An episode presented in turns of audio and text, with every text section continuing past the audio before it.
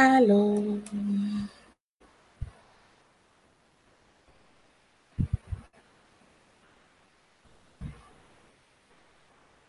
Bonjour tout le monde. Alors, j'espère que vous m'entendez. Ce serait bien déjà de savoir si vous m'entendez.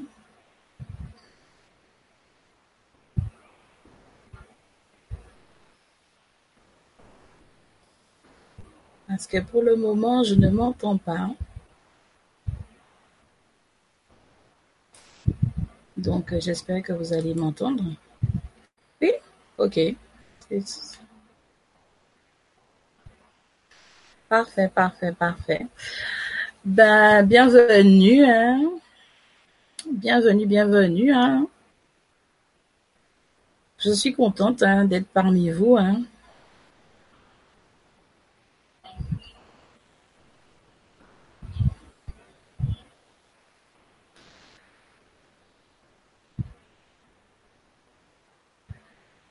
Alors, nous allons parler des facultés physiques et spirituelles. Tout d'abord, euh, il faut savoir que c'était une vibra-conférence qui est totalement improvisée, d'autant plus que j'ai décidé de le faire à la dernière minute. Donc, euh, c'est quelque chose que je vais sûrement faire en plusieurs parties parce que d'une part, c'est très très long. Et il faut dire aussi que non seulement c'est long, mais que nous allons devoir euh, approfondir et apprendre tous ensemble, parce que moi aussi je suis, euh, je suis en mode apprentissage. Donc, dans cette première vibrane, nous allons aborder en fait euh, déjà la compréhension de notre constitution et on va aborder également euh, deux ou trois facultés physiques et spirituelles que nous avons.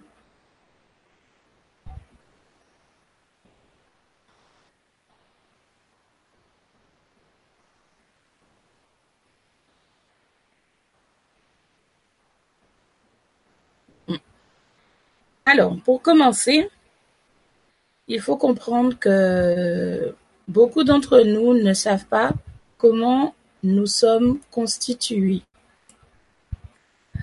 Donc, bien évidemment, je pense que je vais vous faire quelques PDF euh, pour la seconde Vibra qui aura la semaine prochaine. Parce que c'est important de savoir comment nous sommes constitués.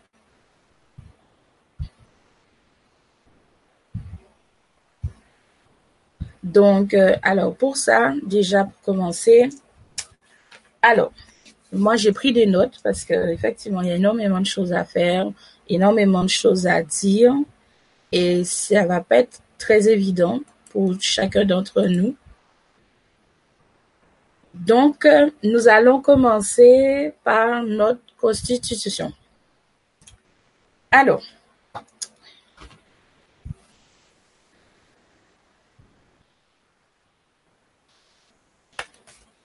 Je pense que beaucoup d'entre nous n'est pas au courant, mais il faut comprendre que le corps que nous avons fait de chair, de sang, ce n'est qu'une enveloppe. C'est une enveloppe, c'est comme si on, avait mis en fait au-dessus de notre notre âme, c'est un manteau, tout simplement. Donc c'est la première partie qui nous constitue. Il faut imaginer le modèle de la, je ne sais pas si vous connaissez, mais les, les poupées russes.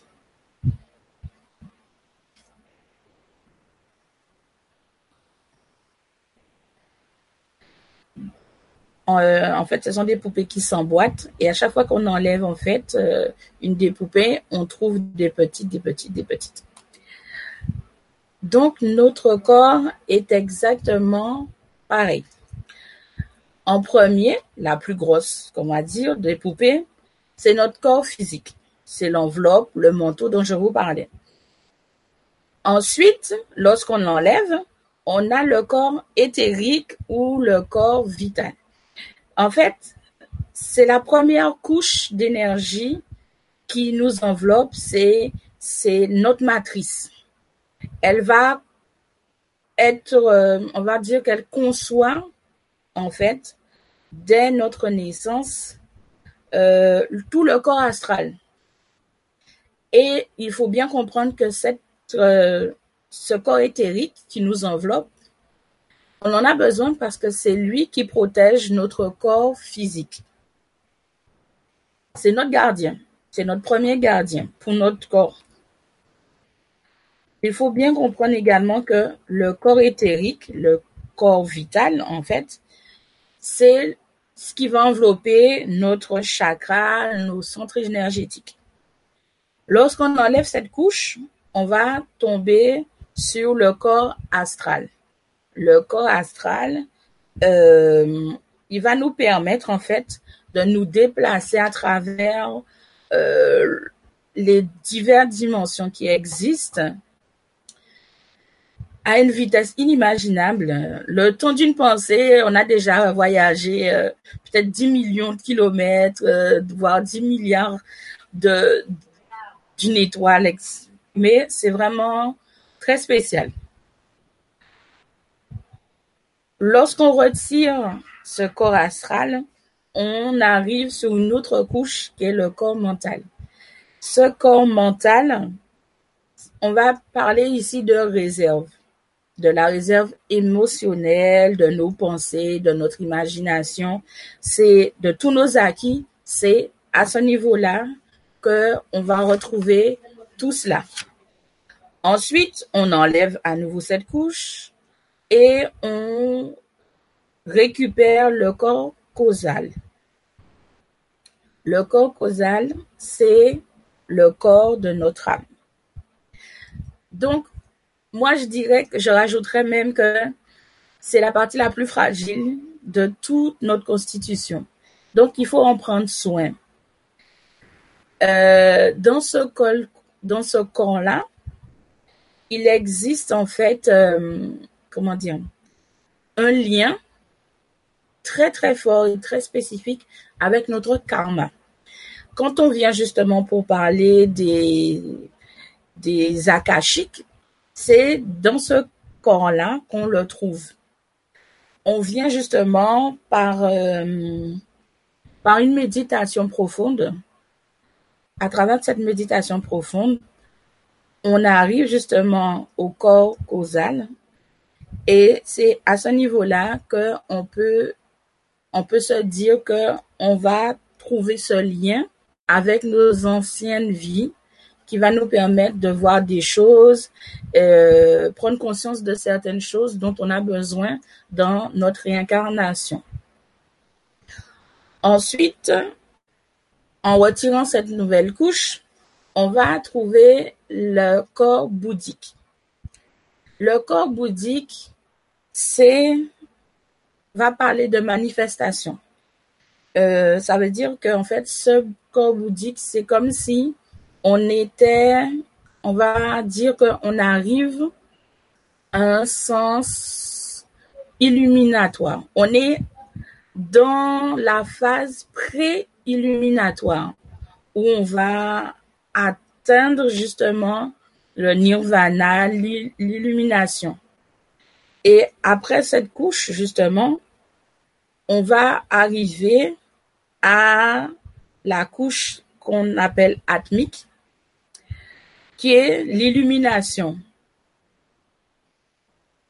Après, souvent, j'entends et je vois dans différents livres et dans plusieurs vibra conférences et autres que j'entends, que je vois, qu'ils mettent en lien le corps admique et le corps divin. Moi, à mon niveau, pour moi, ça n'a rien à voir. Le corps atmique, ça veut dire que on se débarrasse de notre enveloppe charnelle et qu'on est en processus d'élévation. Et le corps divin, qui est le huitième, là, on parle réellement de l'élévation parce qu'on se retrouve à nouveau dans la source, dans le noyau central. Donc, c'est un peu compliqué parce que, comme j'explique souvent, selon notre éveil, selon notre, conscience, on a l'impression que, euh, que on se contredit. Des fois, on, moi, moi-même, personnellement, j'ai l'impression des fois qu'on se contredit. Mais en fait, au fur et à mesure qu'on avance, on se rend compte qu'en fait, on ne se contredit pas. C'est juste que les éléments qui nous parviennent de nos guides, de notre apprentissage, de notre parcours, euh, est traduit différemment, tout simplement. C'est seulement lorsqu'on prend le temps, en fait, de d'entendre et de comprendre, en fait, ce qui se passe, euh, ce qui nous entoure, qu'on se rend compte qu'en fait, au final, ce ne sont que des mots qu'on utilise, ce sont que des mots, mais l'expérience, l'information en lui-même est bien exactement le même pour chaque personne, parce qu'on est censé normalement voir, entendre exactement la même chose lorsqu'on s'éveille spirituellement, lorsqu'on arrive à atteindre, on va dire, euh, une totale euh, illumination, une, une conscience, une connaissance autre que celle que nous avons euh, dans l'état actuel. Alors, pourquoi je vous dis que je vais faire la vibra en trois parties? Parce que je pense que aujourd'hui nous sommes arrivés à un point de non-retour. Ça veut dire que pour beaucoup d'entre nous, les années de 2010 à 2012 ont été des années très charnières, très vives en émotion, en énergie. Euh, une bourrasque est passée en 2012 et je pense que énormément de personnes s'en sont rendues compte et l'ont ressenti au plus profond d'eux. Et il est temps pour nous aujourd'hui de comprendre et de savoir comment on va devoir éveiller nos facultés qui sont latentes, qui sont endormies. Donc, à partir de là, je vous demanderai, si vous le souhaitez, de me poser des questions sur euh, les facultés que nous allons voir aujourd'hui. Ça veut dire tout ce qui est vision éthérique et aurique, la clairvoyance et la clairaudience. Ce sont les trois que nous allons voir, que nous allons travailler aujourd'hui. Et nous avons également le temps de parler de comment rentrer en contact avec nos guides pour cette première vibra. Après, nous allons parler, euh, sûrement la semaine prochaine, je vais essayer de voir quel jour je peux faire une autre vibra conférence où nous allons justement parler de quatre autres euh, facultés que nous avons tous, qui est forcément latente sur certaines personnes ou pas du tout. Et on va développer chaque chose petit à petit, prendre notre temps, en fait, pour bien assimiler et bien comprendre comment et pourquoi l'utiliser. Parce que nous avons des dons et bien souvent, euh, notre ego commence à prendre le dessus lorsqu'on se rend compte que tout ce qu'on dit, tout ce qu'on fait fonctionne euh, et au final on se perd. Donc il faut également mettre en garde certaines, certaines personnes qui abusent de ce don, de ces capacités et qui ont des conséquences. Donc, nous allons commencer un peu avec euh, D'abord, on va parler des guides. Donc, euh, les guides. Nos guides, il faut bien comprendre que nos guides, et je parle uniquement des guides, je ne parle pas des anges gardiens. Ça, on verra ça la semaine prochaine. On parle uniquement des guides aujourd'hui. Les guides spirituels, ça peut être les membres de notre famille, ça peut être des amis proches, très proches. Ça peut être des parfaits étrangers. il faut bien mettre dans nos têtes que le temps n'existe pas et que il n'y a pas de barrière, il n'y a pas de frontière.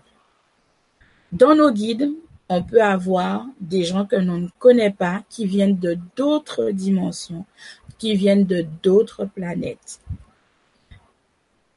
Il faut bien mettre ça en sa tête. C'est pas forcément que des gens que l'on connaît et, ou qui sont connus euh, dans notre monde. On a parfois des guides qui viennent d'ailleurs. Et je dis même des fois que c'est même bénéfique quand on en a qui viennent d'ailleurs parce qu'ils nous apportent une autre sagesse. Et c'est le mot qu'il faut retenir. Les guides nous apprennent la sagesse. Ils nous guident sur les voies qui, selon, comme on dit, qui sont impénétrables pour nous en tant qu'être humain physique, mais qui ne l'est pas pour notre subtil. Alors, comment communiquer avec son guide? Ou ses guides? Parce que généralement, c'est très, très, très, très rare qu'on n'en a qu'un seul.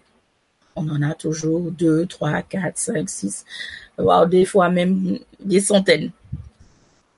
Ils ont, euh, peut-être que certains vont crier, mais il faut bien comprendre que les guides, parmi eux, il y en a toujours un ou deux qui sont les principaux. Ça veut dire que c'est eux qui mènent la danse, c'est eux qui mènent le groupe.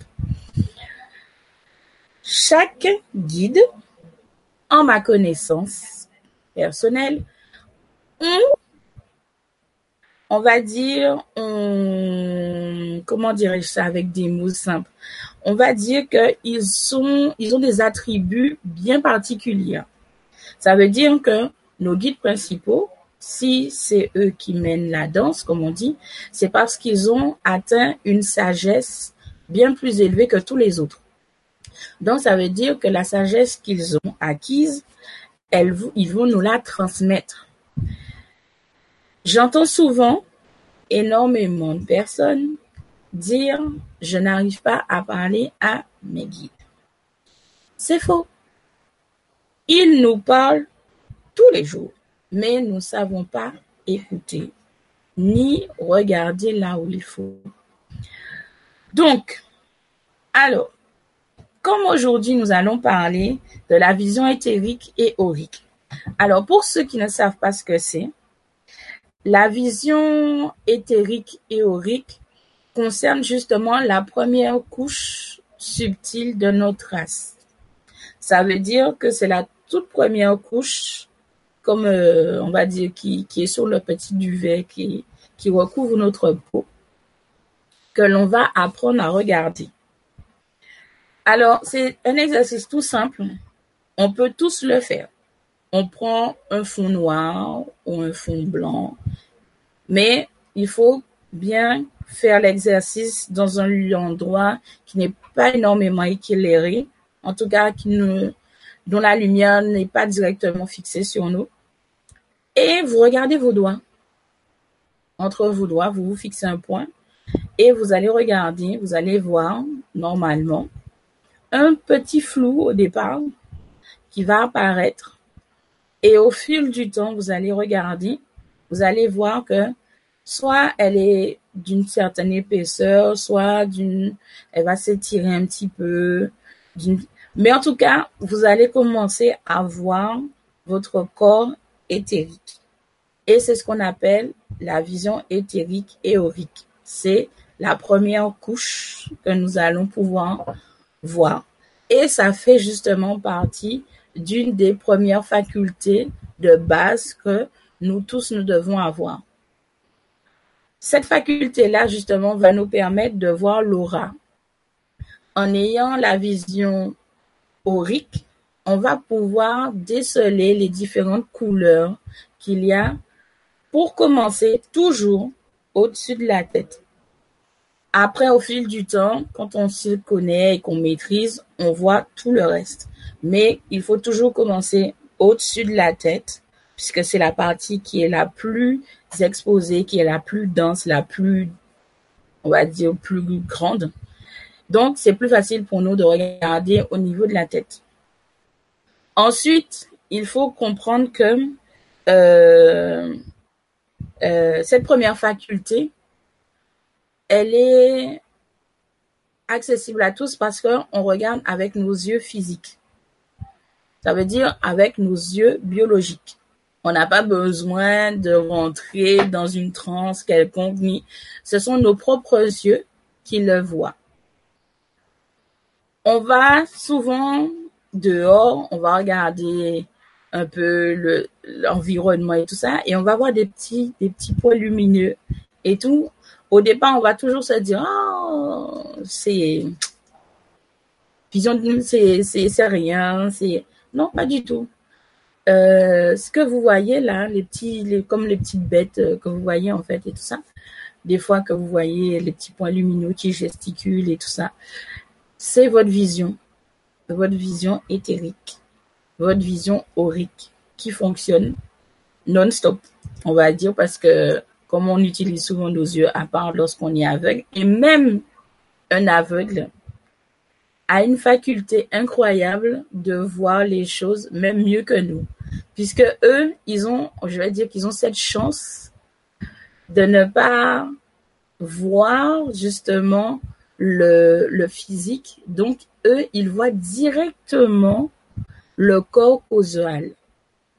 Donc, c'est, je dirais qu'ils ont plus de chance que nous parce qu'eux, ils n'ont pas à développer euh, tout ce qui vient avant. Ils voient directement le causal et, et je pense que c'est c'est comme ça qu'ils voient le monde.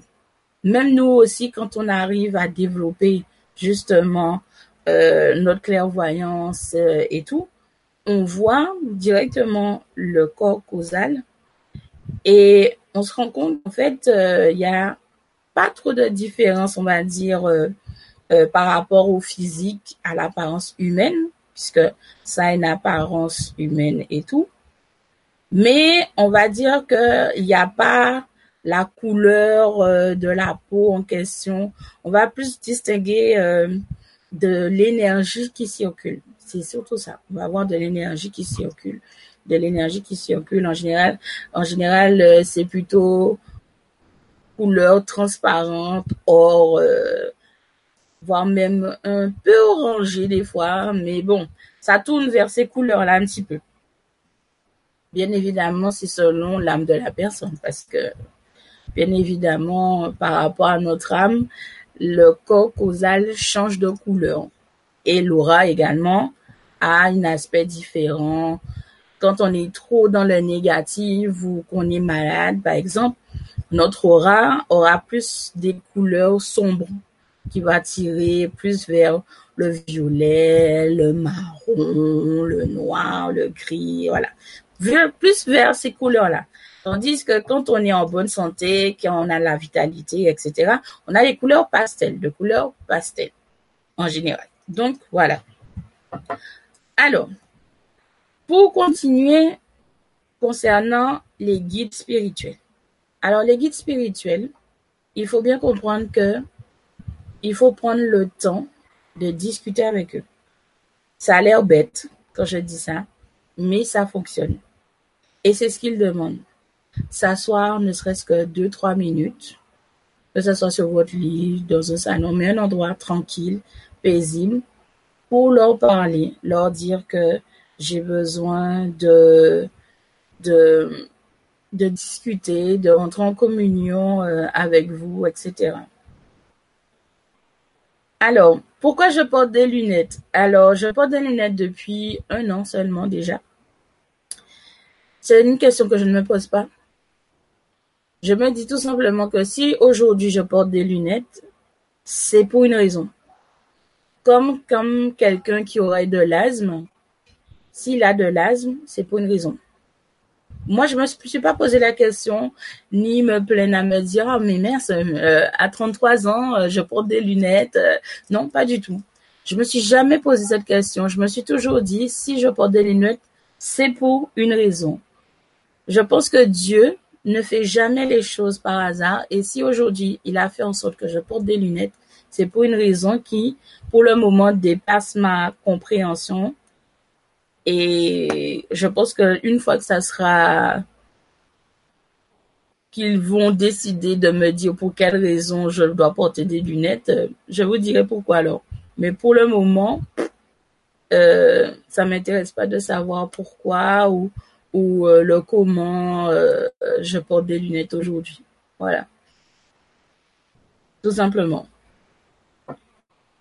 Il y a des questions auxquelles je pense qu'on ne devrait même pas essayer de, de, réfléchir ou d'essayer de comprendre euh, le pourquoi du comment. Donc voilà, il y a des questions. Franchement, je vous dis en toute honnêteté, aujourd'hui, lorsque je me regarde dans le miroir, je me dis que j'ai énormément de chance. Parce que je viens d'une famille euh, qui a quand même pas, mal de soucis, euh, on va dire, au niveau de la maladie. Mais quand j'entends maladie, ça veut dire que dans ma famille, il y a beaucoup de diabétiques, il y a beaucoup de gens qui ont du cholestérol, qui font de l'hypertension et, euh, et qui ont des problèmes cardiaques. Et tous les jours, je me dis, Seigneur, merci parce que je n'ai aucune de, cette de ces maladies-là. La seule chose que j'ai récupérée de chez eux, on va dire entre guillemets, c'est le port des lunettes. Il y a un an, quand on m'a dit bon ben vous devez porter des lunettes parce que euh, vous avez une petite correction à faire et tout. Écoute, euh, j'ai dit bon ok, je me suis très vite habituée à mes lunettes. D'ailleurs, les gens qui ont l'habitude de me de me côtoyer, qui me connaissent très bien, ne se sont s'étaient même pas rendu compte que j'avais des lunettes. Donc pour eux c'était tellement naturel que je porte des lunettes que même moi je me pose pas des questions à ce niveau-là. Donc voilà. Alors, Revenons aux guides. Alors, les guides, euh, lorsqu'ils sont proches de nous, ça veut dire ce sont des membres de notre famille ou des amis qui nous connaissent très très bien, on va dire. La communication est plus fluide et plus facile parce que on va le ressentir physiquement parlant, on va le ressentir, on va ressentir leur présence. Donc, euh, en général, c'est ça commence toujours par des picotements au niveau euh, des doigts, des frissons, euh, mais des frissons comme des caresses, comme des doux baisers et compagnie. Et, et des fois même, on a l'impression que quelqu'un nous caresse le dos.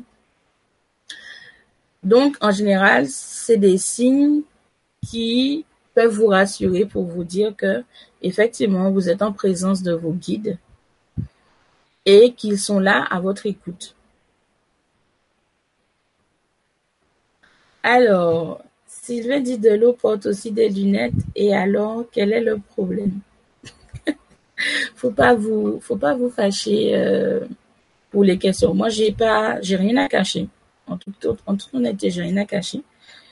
Et comme j'ai dit, je porte des lunettes depuis un an et quelques mois maintenant, puisque c'est en janvier dernier que j'ai su qu'il fallait que je porte des lunettes. Donc, euh, donc voilà. Pour le moment, j'ai pas de réponse. Mais dès que j'aurai la réponse de savoir pourquoi je dois porter des lunettes, je vous le dirai. Donc, euh, nos guides. On, on parle des guides dans la spiritualité. Alors déjà, il faut bien comprendre que la spiritualité n'a rien à voir avec la religion. Quelqu'un qui est spirituel, c'est quelqu'un qui travaille avec son esprit et son âme. Ça n'a rien à voir avec la religion, etc. Non, non. non. On parle vraiment de, de, d'esprit. On est en train de développer son esprit afin de nous reconnecter à notre âme. Lorsque nous décidons de rentrer à nouveau en contact avec nos guides spirituels, nos guides spirituels qui nous accompagnent depuis le début, il faut prendre le temps d'établir une connexion et un lien particulier. Ça veut dire que lorsque vous avez atteint en fait cet objectif-là, lorsque vous avez eu votre premier contact ou vous avez eu cette sensation de premier contact, il faut, comment vous dire ça? On va parler de ligne confidentielle, on va dire. Il faut créer une ligne confidentielle, une ligne réservée qu'à vos guides et à vous, pour ne pas vous faire parasiter, pour ne pas, on va dire, pour que l'énergie peut-être qui vous entoure, qui n'est pas forcément bonne, puisse vous nuire. Il faut aussi savoir que on a des guides d'attribution depuis notre naissance que nous avons choisi au moment de notre incarnation. D'autres arrivent au fil du temps où nous évoluons. Euh, lorsqu'on a un certain, on a un certain nombre de guides, hein, parce que on peut pas en avoir des millions. Lorsqu'on atteint un certain nombre de guides, il y en a certains parfois qui, on va dire, démissionnent. Mais pas démissionner dans le sens où euh, il part. Il va vous laisser pendant un certain laps de temps parce qu'il va constater que vous avez dépassé une ligne, franchi une ligne que vous n'auriez pas dû. Et en général, lorsque ça arrive, il y a énormément de difficultés qui arrivent justement en conséquence de cela. Et votre guide reste en attente de voir vos réactions par rapport aux difficultés et aux problèmes qui vont arriver. Parce que vous avez laissé votre ego prendre le dessus, vous vous êtes mis à ne plus vouloir et à ne plus entendre leurs conseils et leurs suggestions. Alors, qu'est-ce qui se dit un peu sur le chat?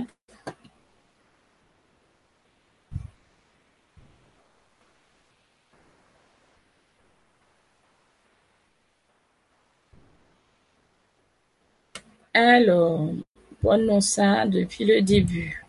Alors, pour commencer, soyez quand même plus précis dans, vos, vos questions. Je vois par exemple Kazadi qui demande Est-ce que si on réussit à entrer en contact avec ces guides, peuvent-ils nous indiquer avec précision notre mandat d'incarnation? Je pense qu'il y a des objectifs généraux pour tous objectif basé sur l'amour, mais on a peut-être chacun un mandat personnel sur des points précis.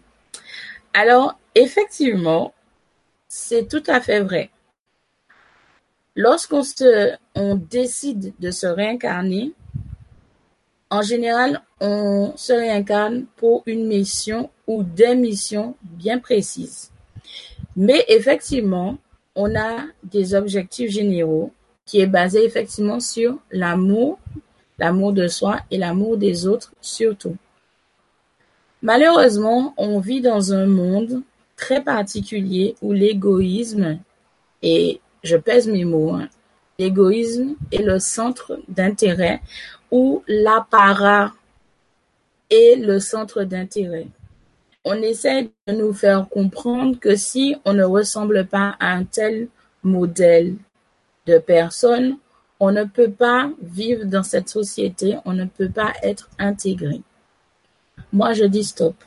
On arrête les bêtises, on arrête les supercheries, on arrête un peu de mettre du grand n'importe quoi dans le cerveau des gens. Il faut comprendre que nous sommes tous uniques. Même si certaines personnes à la même apparence que nous, hein, le même trait de visage que nous, nous ressemble un petit peu parce qu'on est des sosies. Nous sommes tous uniques. Nous sommes venus ici sur Terre dans un but bien précis, faire régner l'harmonie, être paisible, vivre en amour. Mais nous sommes également venus parce que nous avons des tâches individuelles à accomplir sur cette terre avant de partir. Les objectifs, c'est nous-mêmes qui nous les avons attribués. Moi, personnellement, je sais que je suis venue en ce monde, dans cette famille, justement pour soigner le mot qui ronge cette famille. C'est une tâche qui est très difficile lorsqu'on se rend compte que en face, il y a des choses dans l'ombre, dans la pénombre, qui essayent de nous mettre des bâtons dans les roues, qui essayent de faire en sorte que nous nous abandonnons euh, à tout cela. Moi, j'ai un sale caractère. Je suis quelqu'un de très têtu. Lorsque j'ai quelque chose en tête, que je n'ai pas atteint mon objectif, je m'acharne jusqu'au bout. Quitte à, on me dit souvent que je suis quelqu'un de très rancunière. Je ne suis pas dans le sens rancunière, je suis une acharnée. Ça veut dire que j'ai un objectif à atteindre. Quelle que soit la difficulté qui va se présenter face à moi, pour moi, elle n'existe pas cette difficulté, puisque mon objectif est juste devant moi. Tu auras beau mettre des murs, des barrières, etc. en face pour m'empêcher d'atteindre mon but. Pour moi, elles sont inexistantes. Je vais continuer à avancer. Et toi, tu auras encore à galérer, à galérer, à galérer, puisque je n'arrêterai pas. Ensuite, il faut comprendre que quand on a cette euh, quand on a ce premier contact avec les guides, moi je vais pas vous mentir, euh, ça a toujours été quelque chose de naturel chez moi. Depuis toute petite, ça a toujours été naturel. Je je parle sans arrêt, presque tout le temps, matin, midi, soir, surtout le soir, parce que le soir, on n'est plus au calme, le cerveau, l'ego se déconnecte. Donc, on a plus de facilité à entrer en contact avec nos guides. Donc, si c'est pour parler des guides, comme je vous le dis, moi, je conseillerais de parler le soir. Parce que le soir est beaucoup plus propice. Il n'y a pas tout le bruitage de la journée, l'anxiété, la nervosité, le fait qu'on on a couru partout, etc. On est plus calme, plus détendu et c'est le bon moment de rentrer en communion et en communication avec eux. Quand on pratique, il faut pratiquer un petit peu tous les jours et ne pas rester sur nos acquis parce que c'est ça également le gros problème. Quand on apprend quelque chose, on se dit que on est expert. On n'est jamais expert en rien. Il faut toujours continuer à apprendre parce que les choses évoluent. Nous évoluons, nous grandissons. Donc, nous avons besoin de connaissances. Donc, il faut toujours, toujours renouveler. Toujours. C'est important. C'est vraiment important de se renouveler chaque jour. Les médecins quand on est médecin, en médecine générale, peu importe, on a fait la faculté, on a eu notre diplôme, on s'est installé, machin, ok, parfait. Mais la science, elle évolue tous les jours. Des nouvelles techniques sont apprises, mais si, en tant que médecin, tu ne vas pas te recycler dans, dans, dans notre langage du médical, il faut te recycler. Si tu ne te recycles pas, euh, au final, tu te retrouves à la traîne, tu te retrouves dans l'incapacité de proposer de nouvelles techniques, de nouveaux médicaments, etc., qui sont peut-être plus intéressants, moins coûteux, moins contraignants pour tes patients, ce qui fait que tu perds, tu perds de la valeur. En tant que personne spirituelle, tu dois apprendre tous les jours. Tu apprends tous les jours, tu dois partager tous les jours c'est ça le but, en fait. On apprend, on met en pratique, on fait des expériences, on partage ces expériences et on apprend également de celui avec celui, celle avec qui on discute. C'est comme ça que ça doit fonctionner. C'est rare de prendre le temps de discuter maintenant avec les gens de vive voix et compagnie avec la nouvelle technologie. Mais même avec la nouvelle technologie, justement, on devrait profiter justement de ça pour pouvoir créer justement des groupes dans lesquels on peut méditer tous ensemble, mélanger nos énergies afin de contacter nos guides, de discuter avec eux, d'essayer de voir autre chose au-delà des apparences. Je dis tous les jours à ma mère, mais mon Dieu, si les gens savaient ce qui se passe autour de tous les jours, ils se lèveraient jamais de leur lit. Parce qu'ils auraient peur. Ils auraient peur parce qu'en sachant que, au final, quand ils regardent à droite, quand ils regardent à gauche, devant eux ou même derrière eux, on est entouré de ces êtres. On est entouré. Tous les jours, on est entouré d'eux. Et il faut vraiment, il faut, je pense que, à l'heure actuelle, il faut plus perdre de temps avec des choses futiles qui, qui n'ont aucun intérêt pour notre âme. On arrive à un stade où il faut absolument rentrer en contact avec ce qui est nécessaire, vraiment nécessaire à notre épanouissement personnel afin que on puisse rayonner et que ce rayonnement puisse toucher d'autres personnes qui nous entourent. Lorsque quelqu'un a la grippe dans, dans un foyer, il va contaminer les autres automatiquement. Donc c'est le même principe. Si on rayonne de joie, d'épanouissement, on est rempli d'amour, toutes les personnes qui sont autour de nous vont recevoir cet amour-là. Et elles-mêmes, les personnes qu'elles vont côtoyer, vont le ressentir. Donc c'est important d'avoir cette joie, cette sérénité intérieure et notre âme a besoin de ça. Mais pour faire tout cela, c'est un travail de tous les jours. C'est pas de le faire une fois tous les deux mois, non, c'est un travail de tous les jours. On a besoin de ce contact-là avec nos guides pour pouvoir développer, débloquer nos capacités, nos facultés qui nous sont innées. C'est des choses avec lesquelles nous sommes nés. Et je pense étrange, et même je trouve étrange des fois, que les gens, quand ils m'entendent parler ou qu'ils ils se rendent compte qu'il y a des choses que je dis qui sont vraies et que ça les étonne que je sois au courant parce que je ne suis pas censée le savoir parce qu'ils étaient seuls. Des fois, même moi-même, je me fais peur. Je me dis, mon Dieu, mais comment j'ai pu savoir? C'est le lien, c'est ce lien-là avec notre âme qui fait que on est différent. On voit la vie et les choses différemment.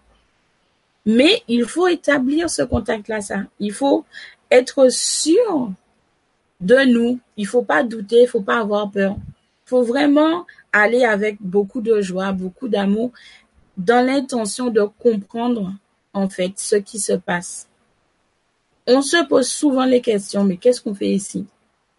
Oui, qu'est-ce qu'on fait ici? on est venu, on est, on est sur Terre pourquoi? Pour travailler, pour payer des impôts, payer des factures. Mais au-delà de tout ça, on est là pourquoi? Hmm, on est là pourquoi? On est forcément là pour, un, but bien plus intéressant, bien plus grand. À mon avis, hein. Après, chaque personne voit les choses telles qu'elle veut à son niveau. Mais je pense que nous sommes ici tous ensemble nous sommes là tous dans un but bien précis. On est des énergies. Les énergies, c'est du carburant. En tant que carburant, si on est là, c'est pour faire tourner le monde, c'est pour, partager, c'est pour donner des choses qui sont vraiment essentielles à notre existence. Alors, dans le chat, qu'est-ce qu'il y a d'intéressant?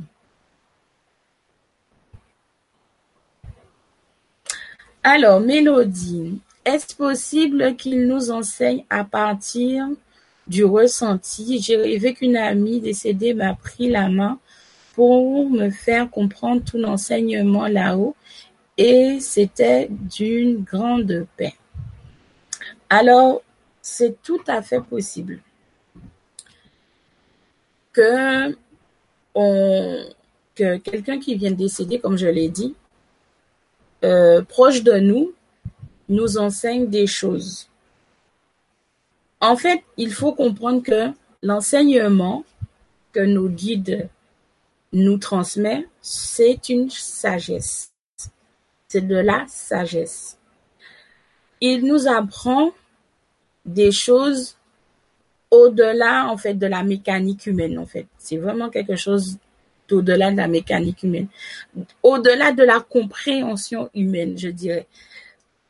Je sais même pas, en fait, comment expliquer les choses avec des mots pour, pour comprendre. Et en fait, tous les jours, mes guides me disent, tu ne peux pas expliquer aux gens. Tu peux juste leur montrer la voie parce qu'ils doivent expérimenter eux-mêmes pour comprendre. Et je me rends compte qu'effectivement, c'est ça. Il faut expérimenter pour comprendre ce que les gens racontent sur leur émerveillement quand ils ont ce contact avec leur guide, ce contact avec leur âme. Moi, aujourd'hui, je suis dans l'excitation parce que je trouve ça tellement intéressant et tellement probant il faut absolument comprendre que la vie en elle-même, en tant qu'être humain, ne vaut rien sans ce côté spirituel. Lorsque j'ai embrassé vraiment, on va dire vraiment embrassé ce côté totalement spirituel de ma personnalité, vous n'imaginez pas le, mécanisme qui s'est mis en place. La sensation de liberté, la, sensation de planer, de voler comme un oiseau, d'être léger comme une plume, voire même, même comme le vent même, on va dire. Vous n'imaginez pas ce que ça fait. Et la seule façon pour vous, pour nous tous en fait, de comprendre tout cela, c'est de l'expérimenter de s'efforcer à expérimenter toutes ces choses-là pour comprendre en fait et et c'est quand on expérimente qu'on a envie de partager, on a envie de dire à cette personne, mais attends, euh, tu devrais essayer telle et telle chose parce que c'est vraiment chouette, c'est vraiment génial. Tu verras, ça va t'apporter quelque chose de bien. Et c'est ça l'objectif. L'objectif, c'est d'avoir cette paix intérieure et d'avoir cette harmonie qui, qui se diffuse dans toutes les molécules de notre corps pour toucher les autres qui sont autour de nous et qui ont besoin des fois justement de ce petit grain de, de poussière, on va dire, qui, va tout, tout débloquer en fait. C'est surtout ça en fait.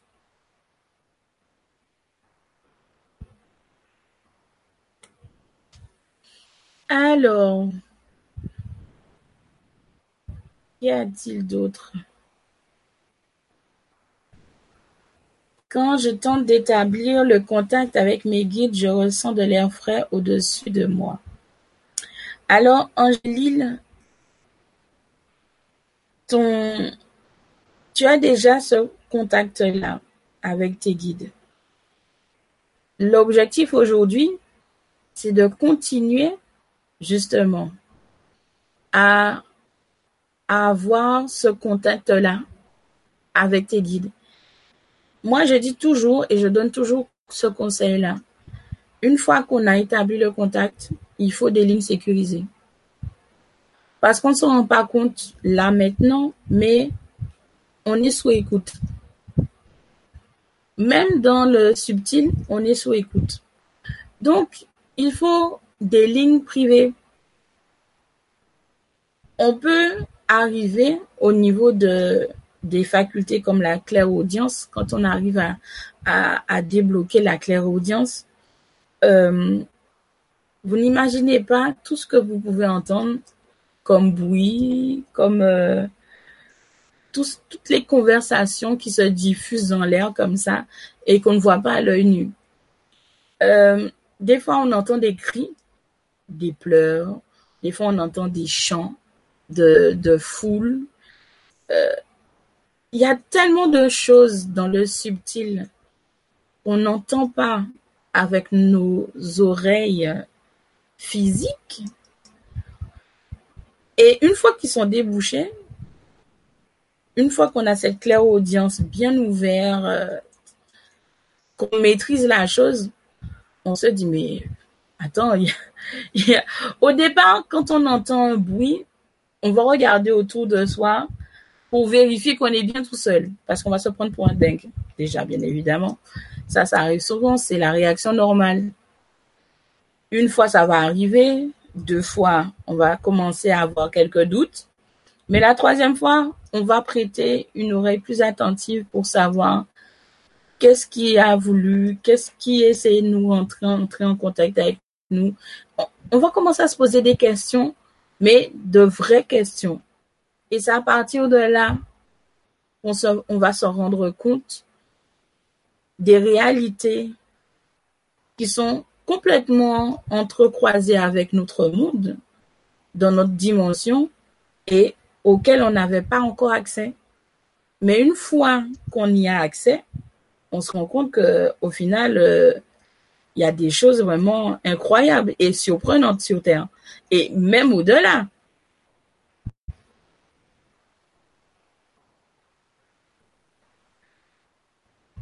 Quand on parle de l'initiation,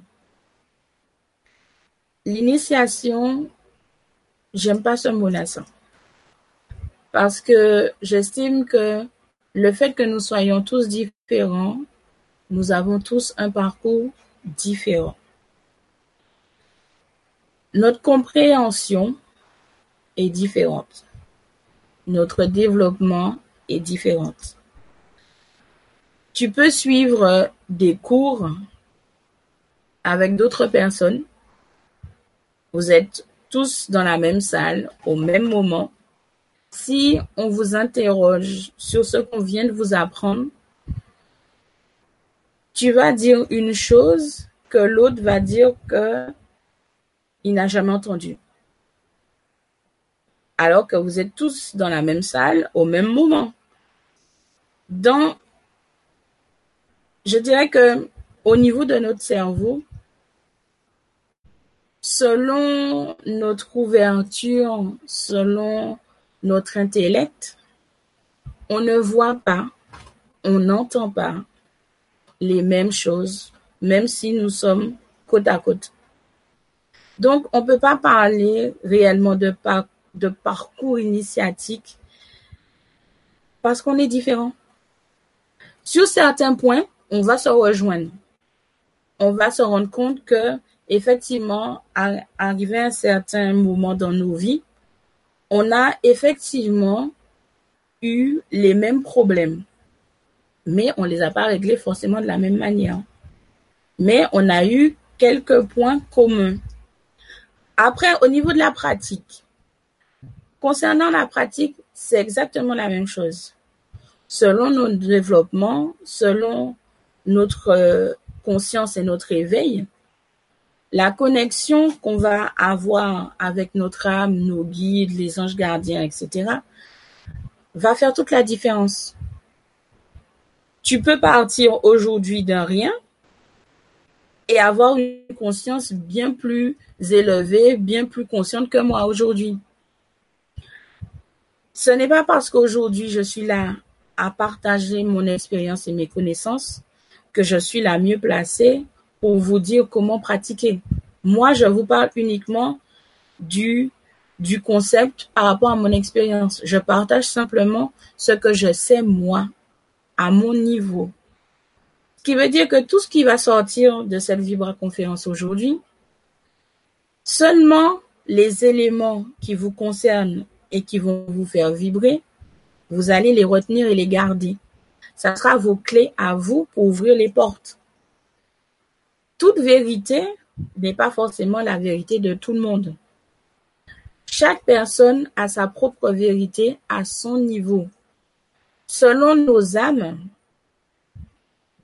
et bien évidemment c'est quelque chose d'assez complexe aussi, nous venons tous de familles d'âmes différentes.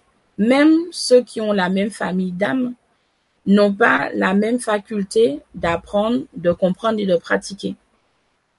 C'est ce qui fait toute la beauté de la chose. Le fait d'être tous uniques en ayant tous les mêmes facultés, les mêmes dons, les mêmes capacités, fait que l'énergie que nous allons déployer tout en chacun en faisant un beau cercle et tout sera différente. Donc, de parcours initiatique ni de pratique en, termes, puisque nous sommes différents.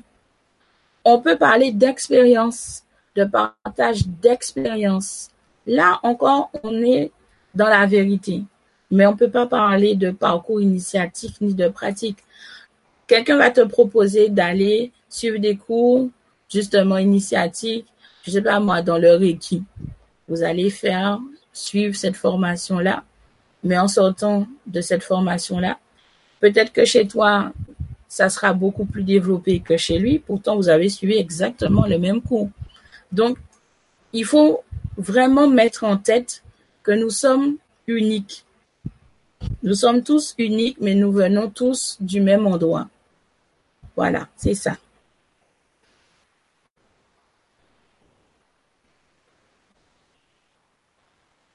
Alors, Isabelle, comment entrer en contact avec nos guides? Alors, comme je l'ai dit, ça a l'air bête. Moi, c'est comme ça que j'ai toujours fait et je continue à le faire, bien que au fil du temps, je, on va dire que j'approfondis, j'améliore en fait les choses. Pour commencer, il faut simplement parler. C'est bête, mais il faut parler.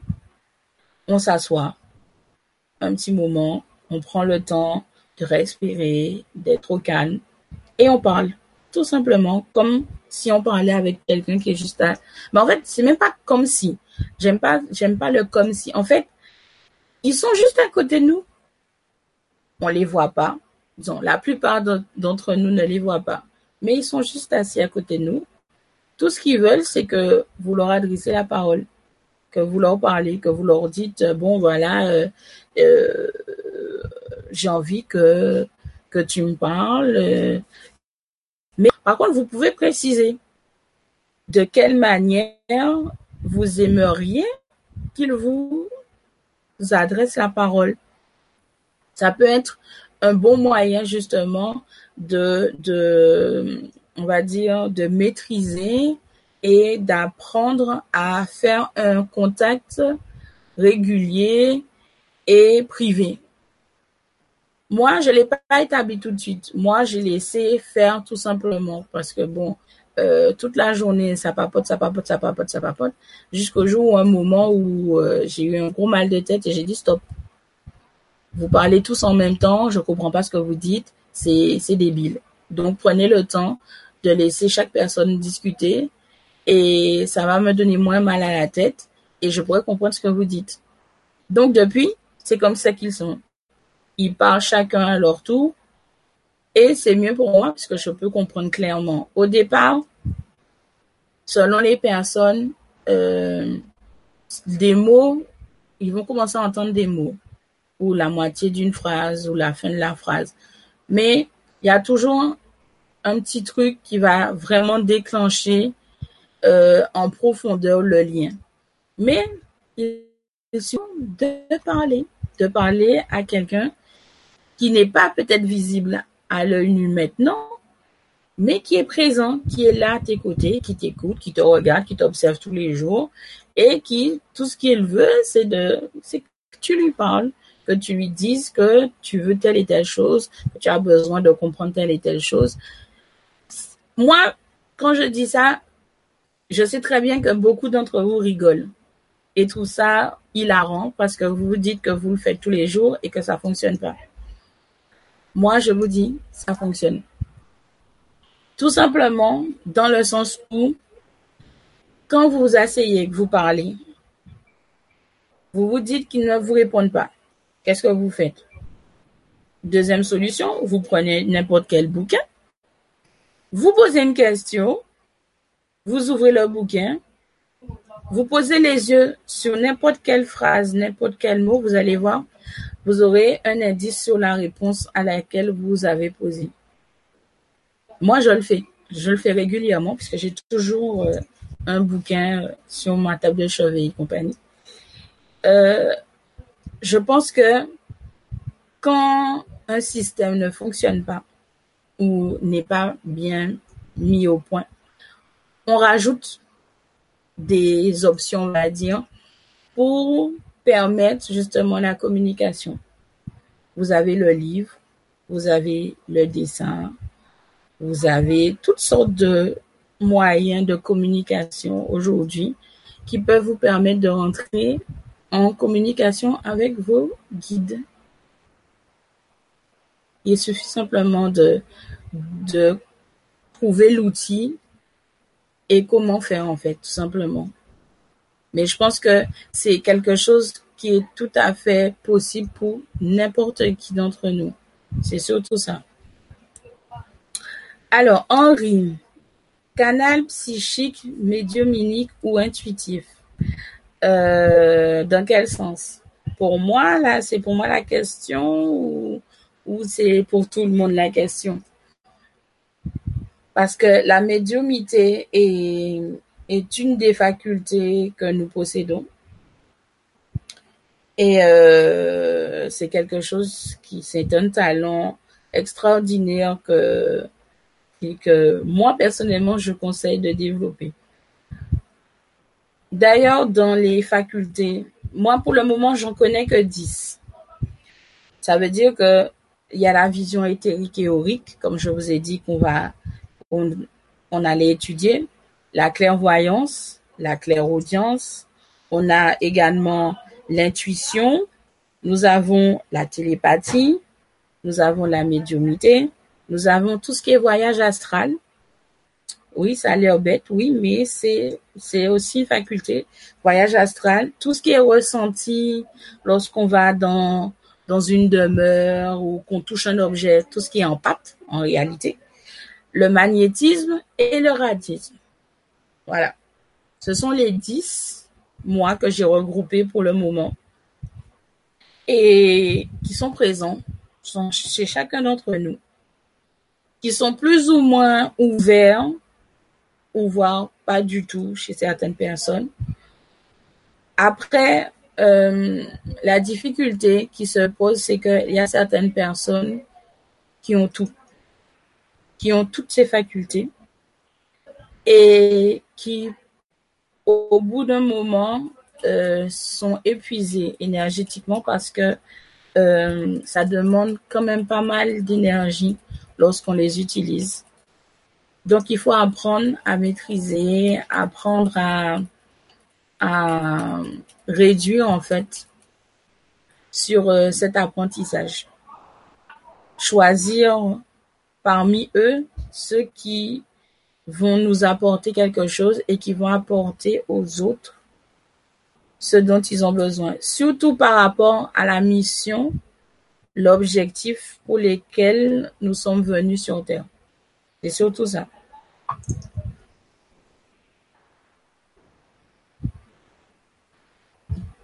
Comment reconnecter avec nos capacités extrasensorielles? Comment débloquer nos capacités extrasensorielles? Alors, il y a pour chaque faculté, il y a un travail à faire sur, euh, on va dire, sur sa correspondance physique. Tout ce qui est vision éthérique et aurique, on va parler des yeux. Des yeux physiques, des yeux biologiques. Concernant la clairvoyance, c'est plus compliqué parce qu'en fait, la clairvoyance fait toujours partie des yeux physiques, mais on va parler justement de ce qu'il y a derrière. Ça veut dire qu'on va plus procéder au développement du cristallin, du cristallin qui va nous permettre justement de voir, de casser en fait ce voile de retirer ce voile qui assure euh, nos yeux pour voir de l'autre côté. Parce qu'en fait, en réalité, euh, il n'y a pas de barrière. il n'y a pas de frontière à proprement dit. Les, les êtres de lumière, les guides, etc., sont constamment autour de nous. C'est parce que nous n'avons pas la capacité encore de les voir pour se rendre compte en fait qu'ils vivent parmi nous. Bon, après, développer la clairvoyance qui nous permet justement de voir au-delà du physique, de percevoir l'au-delà. On, arrive à un autre stade de compréhension, on arrive à, un autre stade d'éveil. C'est intéressant de suivre des formations spécifiques pour justement développer nos facultés. Moi, je suis pas fan. Moi, je vous le dis, je suis pas fan. Je suis plus quelqu'un qui va aller euh, entrer dans une librairie parce que je suis quelqu'un qui aime apprendre. Je suis très curieuse. Et je vais directement dans le rayon qui m'intéresse. Je parcours le rayon une première fois et je repasse une seconde fois. Automatiquement, je vais tomber sur le livre qui m'intéresse ou le livre que je dois, la chose que je dois étudier. Pourquoi aujourd'hui j'ai voulu faire cette première vibra conférence Parce que justement, je suis allée en librairie. Euh, en général, je vais à la librairie deux, trois fois par mois. Malheureusement, avec le décès de ma grand-mère qui est encore récent, j'ai pas pu sortir et j'étais pas très en forme. Il fallait que que j'accepte en fait que je ne verrai plus physiquement ma grand-mère qui avait 102 ans et que je la verrais que sous forme d'énergie en tant qu'esprit. C'est encore difficile parce que quand c'est quelqu'un avec qui on a grandi, on a vécu, c'est assez difficile.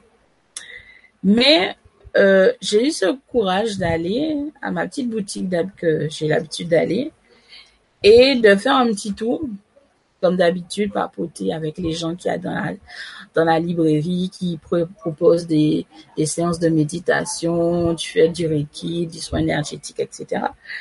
Et j'ai parcouru comme d'habitude et je suis tombée justement sur le livre euh, de Boudboul qui parle justement de comment développer nos facultés. Je l'ai pris, je l'ai ouvert et je suis tombée sur le chapitre justement qui parle des guides, de ce qu'est un guide. Effectivement, on a cette, on va dire, cette fâcheuse manie de penser que euh, nos guides peuvent intervenir tout le temps. Malheureusement, c'est faux.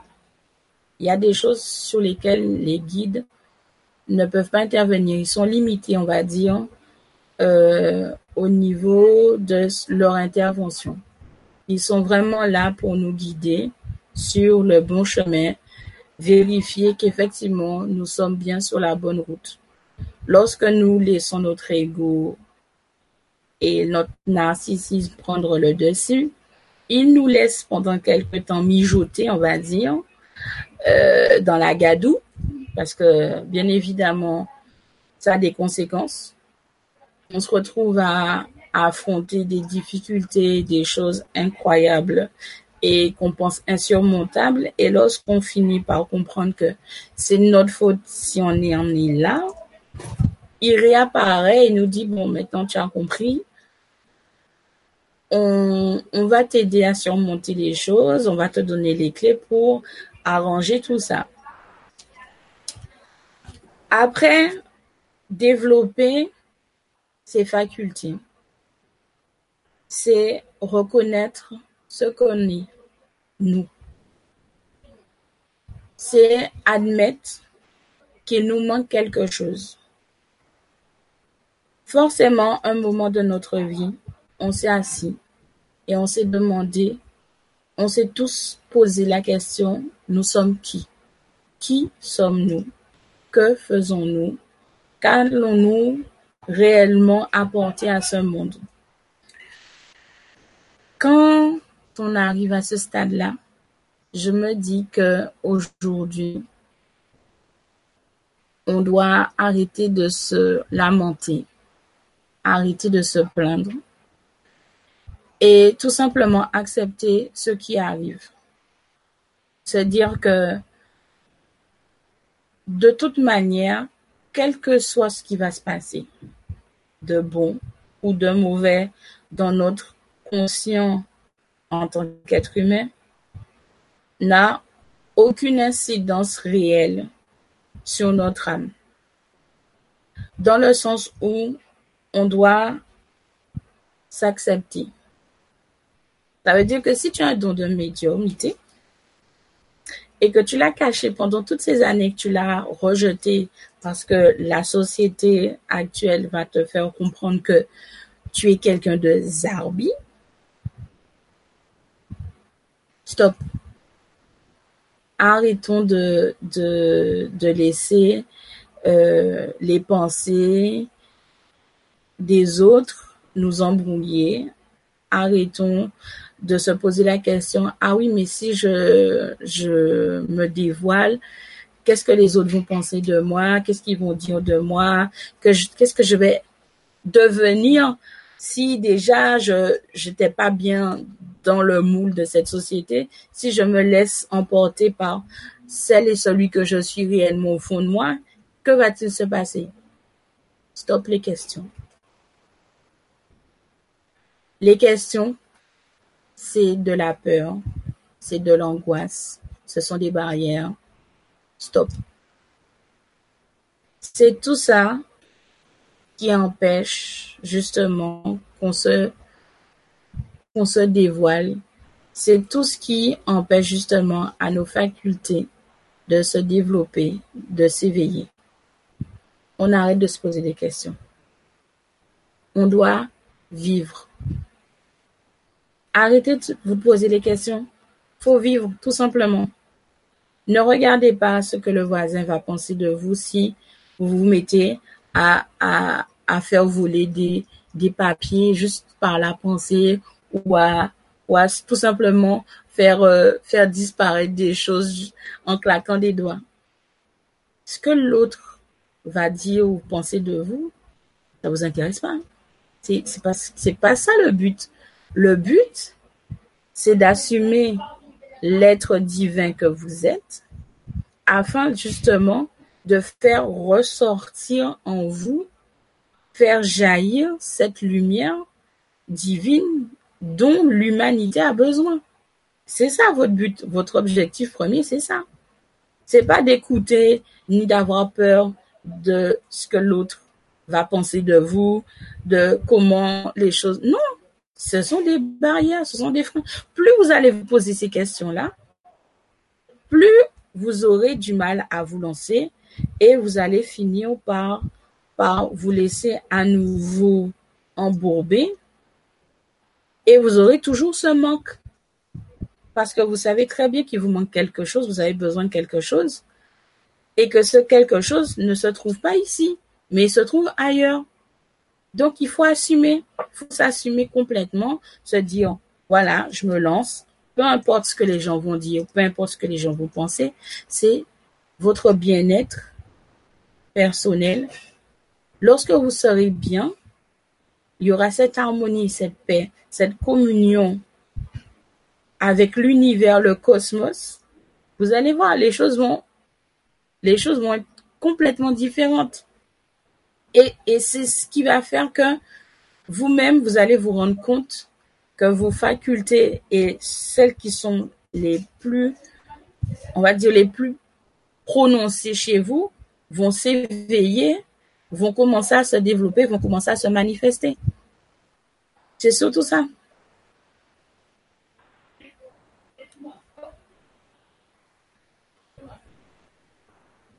Alors, Angélile, tu as fait une formation de channeling avec un médium. Euh, oui, ça fait ça fait un peu cher quand même hein, pour euh, pour un tel euh, pour faire des choses à, ce point-là. Non. alors, je vais faire grincer des dents encore, bien, bien évidemment. Il faut comprendre une chose. On a besoin d'argent pour vivre dans cette vie. Nos guides le savent très bien. L'univers le sait très bien qu'on a besoin de cet argent pour payer nos factures, pour pouvoir nous habiller, manger, etc. Mais arriver au stade, comme je vois, pour deux jours, gaspiller 400 euros que tu aurais pu garder dans ta poche, euh, c'est, moi j'appelle ça du charlatan, tout simplement. J'appelle ça du charlatan. On est normalement censé utiliser nos dons, nos connaissances gratuitement. Ça, je vous le dis, c'est quelque chose que normalement on est censé le faire gratuitement. Après, qu'on veuille vivre de ça comme moi je fais, euh, je trouve que, d'ailleurs, je me fais souvent engueuler. On me dit que mes tarifs ne sont pas assez élevés comparés à, aux autres, à la panel de personnes qu'il y a. Euh, moi, je vous le dis, tant que je peux payer mes factures, nourrir mon enfant, me nourrir et m'habiller, je ne vois pas, je ne comprendrai jamais pourquoi je devrais augmenter mes tarifs.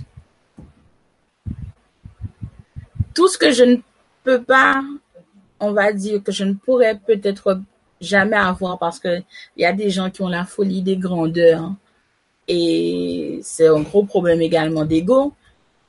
Euh, je le trouve dans la sérénité et la paix que j'ai gagné.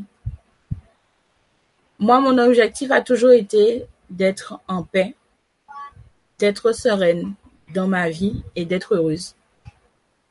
D'être entourée et de baigner dans l'amour total. Moi, j'estime qu'une fois qu'on a ça, déjà, on est bien plus riche que tous ceux et celles qui ont des millions et des milliards tous les jours. Je dis tous les jours à mon ami, au père de ma fille, euh, c'est quoi le problème des gens qui courent après l'argent? L'argent n'est qu'un bout de papier nécessaire à vivre dans ce monde. Mais il ne nous est même pas utile lorsqu'on va passer de l'autre côté. L'argent ne peut pas tout acheter. L'argent n'achète pas la santé. Ça, je vous le dis, l'argent n'achète pas la santé. Et si, en courant derrière l'argent, on veut devenir riche à souhait et ne pas avoir la santé justement pour profiter de cet argent-là, soi-disant, je ne vois pas l'intérêt. J'ai vu de nombreuses, de nombreuses stars mourir, et je dirais mourir bêtement. Elles ont forcément tout. D'un autre point de vue, on va dire qu'elles ont tout. Et on comprend pas comment elles peuvent se mettre à, leur corps physique avec de la drogue, de l'alcool, etc. Alors qu'elles ont, elles ont de l'argent, elles ont tout, elles ont de la notoriété et tout. Mais il faut voir au-delà de ça. Ces gens-là, ça, sont malheureux parce qu'ils n'ont pas la paix ni la sérénité qu'il faut. Si elles avaient cette paix-là en eux, cette harmonie, cette, cette sérénité de leur âme, jamais se seraient retrouvées dans cette situation. Il faut bien comprendre et admettre que c'est vrai, on a besoin de l'argent pour vivre. Mais on n'a pas besoin d'argent pour être heureux et être serein. L'argent n'apporte pas forcément la paix ni la sérénité dont on a besoin. On a besoin d'amour, d'attention, d'être en harmonie, en communion avec tout ce qui nous entoure. Moi, je dis, si il y en avait encore euh, qui en pratiquaient, au niveau du chamanisme. Et quand je parle du chamanisme, je parle des vrais chamans. Euh, malheureusement, il n'y a qu'une seule réserve qui existe sur toute la planète au Canada. Bon, ils en font pour, euh, on va dire, amuser les visiteurs, malheureusement.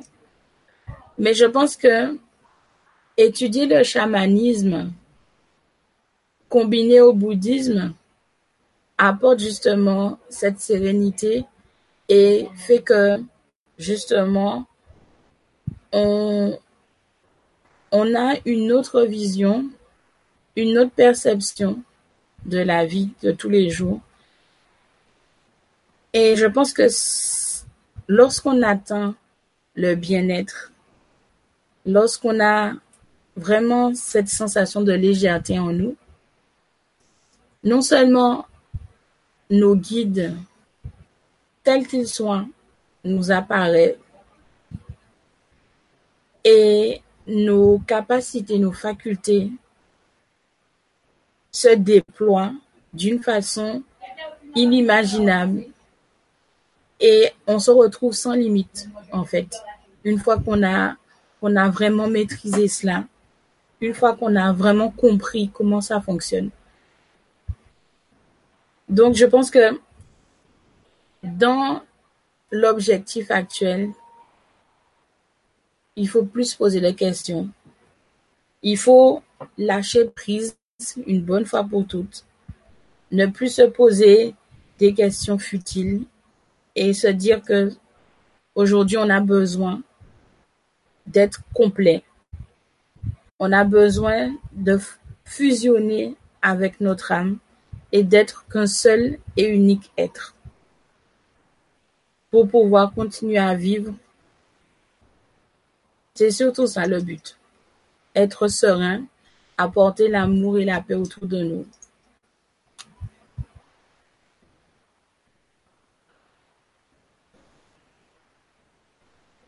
Alors, j'ai fait un stage angélique, mais alors, le fait d'être très ancré a ouvert mes capacités. Amélie Saint-Fort. Alors, comme je dis, tout un chacun est différent. D'ailleurs, c'est même très bien. Les stages angéliques, je pense que justement, les stages angéliques, c'est, quelque chose qu'on trouve très rarement maintenant, quand même. Et c'est bénéfique dans le sens où euh, on va dire qu'il y a un double effet. Quand on participe à des stages angéliques, on se purifie, on est purifié, ce qui fait que tous les résidus que l'on pouvait avoir en fait sur nous dans notre aura, on, les nettoie. Ils sont nettoyés et tout. Et ça nous permet justement, comme nous sommes bien ancrés au niveau cosmique, d'avoir justement euh, cette ouverture de nos facultés, de nos capacités.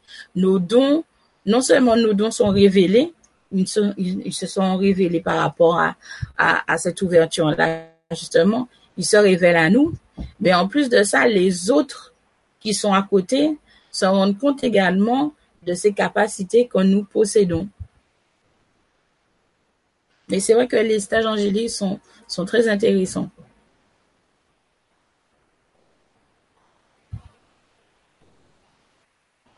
Alors,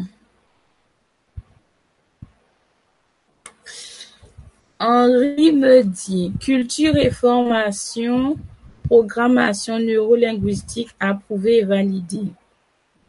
Euh, culture et formation, l'école? Parce que si c'est euh, oui, je, je connais très bien culture et formation. J'ai suivi une formation de secrétaire juridique chez eux.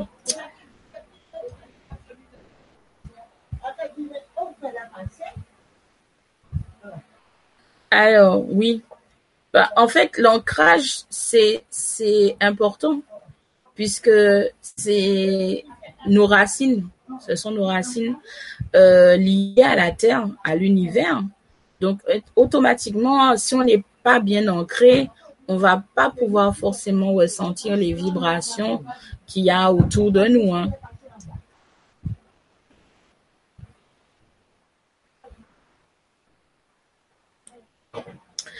Alors, mes références littéraires. Alors, j'ai euh, euh, Serge Boutboul, comme je vous ai dit, euh, Dorine Vertu, que j'apprécie énormément. J'ai une, collection de cet auteur. D'ailleurs, je collectionne ces jeux de ces jeux de cartes également dans la cartomancie parce que la cartomancie m'a toujours intéressée et j'ai une panoplie en fait au niveau de la cartomancie. Euh, il y a aussi Lao, qui est un très bon auteur. Euh, qui est-ce que je lis encore? Je lis aussi en ce moment un livre d'Alain Kardec, disons Alan Kardec. Euh, c'est tout ce qui concerne la médiumité, surtout lui, parce que lui-même il était médium. Euh, il y a un autre auteur d'ailleurs j'oublie son, nom, euh, qui est quand même connu, parce qu'il a écrit euh, le premier livre que j'ai lu de lui, c'est comment développer le pouvoir de son subconscient, qui était très intéressant. Je l'ai même passé à ma mère qui a trouvé que c'était intéressant comme livre. Mais c'est vrai que j'ai pas mal d'auteurs qui sont intéressants et leurs livres sont très intéressants, bien fournis. D'ailleurs, euh, dès que je pense que je ferai une liste et je mettrai ça euh, sur le forum.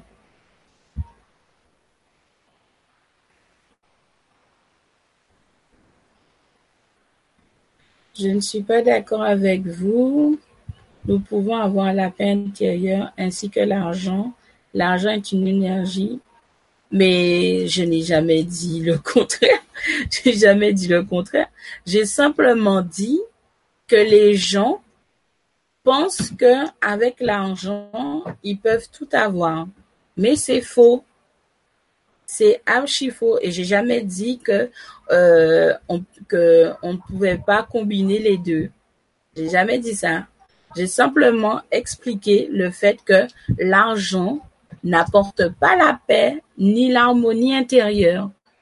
J'ai jamais vu ça et je ne pense pas que je ne verrai ça parce que ça, c'est impossible que l'argent apporte la paix et l'harmonie intérieure. Après, il faudra m'expliquer de cette manière euh, comment euh, comment vous faites, mais moi personnellement, je ne vois pas comment l'argent pourrait apporter la paix, la, paix et l'harmonie intérieure. Après, chacun voit. Hein.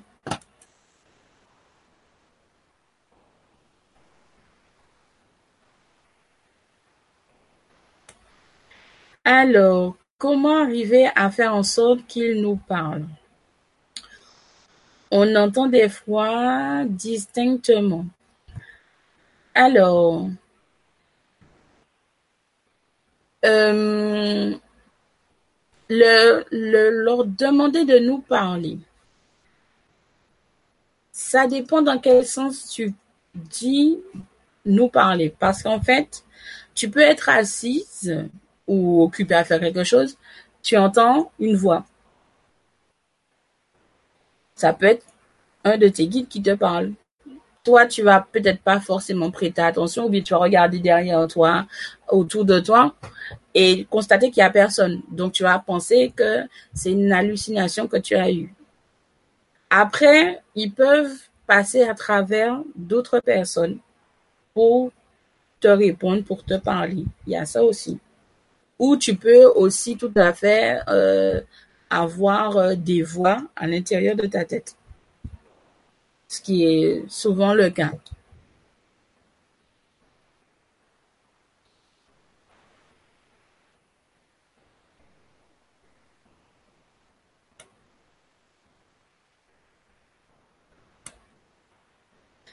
Alors,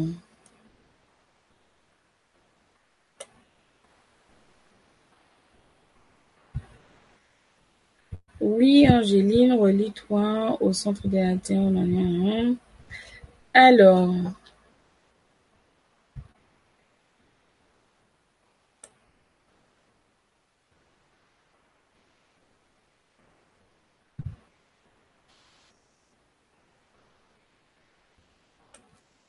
Personne ne peut avoir un ancrage à n'importe quel endroit du monde. Alors Kelly, le mot ancrage, comment dirais-je? Euh, Faut pas prendre euh, au, premier degré quand on parle de ancrage. L'ancrage, je pense que beaucoup d'entre vous ont dû en, en entendre parler, de la corde argentée qui parcourt en fait toute notre colonne vertébrale et tout et qui passe à travers euh, tous nos chakras. L'ancrage en fait, c'est, on va dire, la première pierre de ta fondation, de ta maison. Ça veut dire que si les fondations de ta maison a bien été faites, tout le reste va tenir. C'est dans ce sens-là ça. Il faut bien s'ancrer et peu importe l'endroit où tu es, ça n'a aucune importance. L'ancrage, elle se fait dans le subtil. Tu peux déménager, aller et traverser les quatre coins de la terre. Tant que tes fondations sont solides, il n'y a aucun problème là-dessus.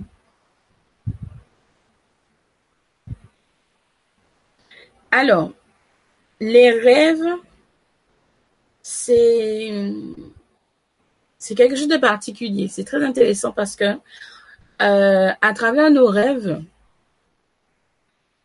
on, on peut nous adresser des, on va dire, on nous parle à travers nos rêves et parfois même on a une vision des choses qui vont se passer ou qui se sont produites ou qui vont bientôt se produire.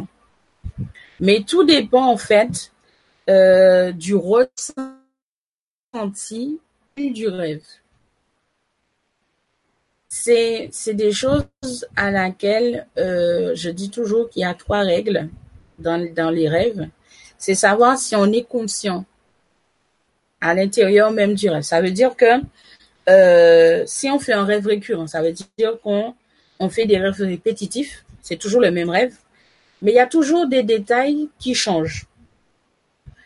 Quand on fait un rêve éveillé, ça veut dire que on a la possibilité de changer, de modifier quelque chose dans le rêve. En général, quand on fait un rêve éveillé, ça veut dire que on nous donne la possibilité, la capacité de changer un événement quelconque qui doit se produire dans nos vies ou dans la vie de quelqu'un d'autre, etc. Et tout. Ensuite, la deuxième règle dans un rêve, c'est qu'il faut faire attention aux détails. Ça veut dire tout ce qui est odeur, euh, le fond même, en fait, le contenu du rêve est important. Parce qu'il y a tout ce qui est symbolique à l'intérieur du rêve. Et la troisième règle, c'est que automatiquement, au réveil, systématiquement, faut prendre cette habitude. Quand on rêve, au réveil, on le note en mettant la date, l'heure à laquelle on s'est levé pour le noter. Si on ne se rappelle pas en détail, mais de mettre en tout cas tout ce qui nous vient à l'esprit et surtout le ressenti qu'on a quand on est sorti du rêve tous ces détails-là, ça vont faire que ça va te donner un indice, en fait, sur, euh, sur ce qu'on essaie de te communiquer comme message.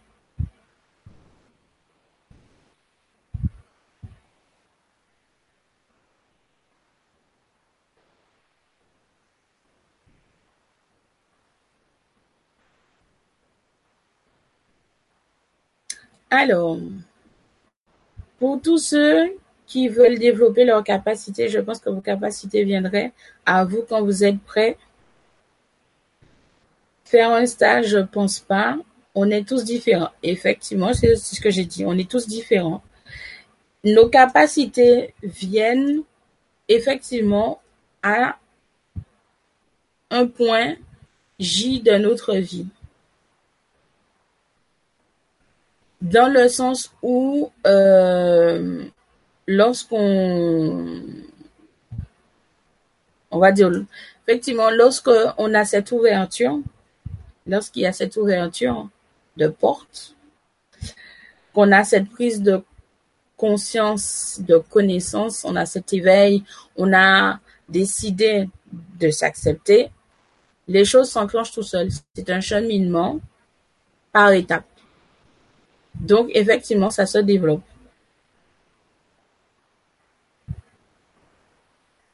Alors, le rêve a un rapport avec les anges gardiens, c'est ça? Hmm, ça serait dit comme ça. Seul toi, c'est en fait hein, euh, au niveau de tes rêves, en fait, euh, si c'est un rapport avec les anges gardiens. Si ça, si c'est la première chose qui t'est venue en tête, que c'est un rapport avec les anges gardiens, ça veut dire que il y a quelque chose à faire, il y a un travail à faire. Euh, tout dépend des informations qu'il y a dans le rêve, comme je t'ai dit, et c'est ce qui va te permettre de savoir vers quoi et comment te tourner en fait euh, pour savoir en fait ce qu'ils veulent ou ce qu'ils attendent de toi en fait.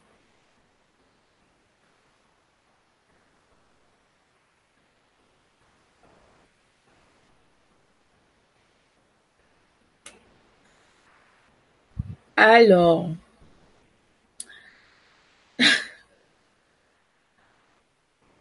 dis donc, tu, dis donc, c'est beaucoup de, questions.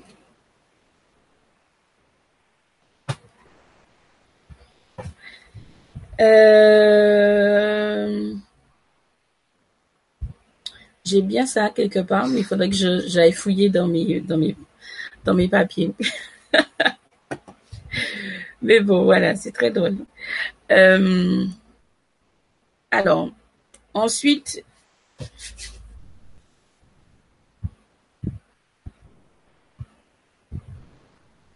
alors, le troisième œil, ça fait partie de la clairvoyance, de la médiumité.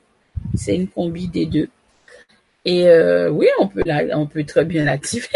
on peut, on peut très bien l'activer. C'est comme je dis, c'est vraiment, euh, vraiment un développement personnel, comme on dit. C'est, c'est dans ce sens-là, moi je dis que on, on appelle développement personnel. Ça veut dire qu'on prend le temps de se connaître soi-même, parce que c'est important de se connaître soi-même, de connaître nos, nos, nos limites de savoir jusqu'où on peut aller physiquement, moralement, émotionnellement, etc. Et c'est également euh, comprendre que on doit euh, on doit s'ouvrir. On doit ouvrir son esprit euh, à autre chose. Voir et se dire qu'il y a autre chose par-delà les apparences. C'est surtout ça. Il faut combien de temps pour arriver à ce stade? Quel stade? Exactement Parce que comme nous sommes tous différents, euh, je ne sais pas dans quel stade de quel stade tu parles exactement.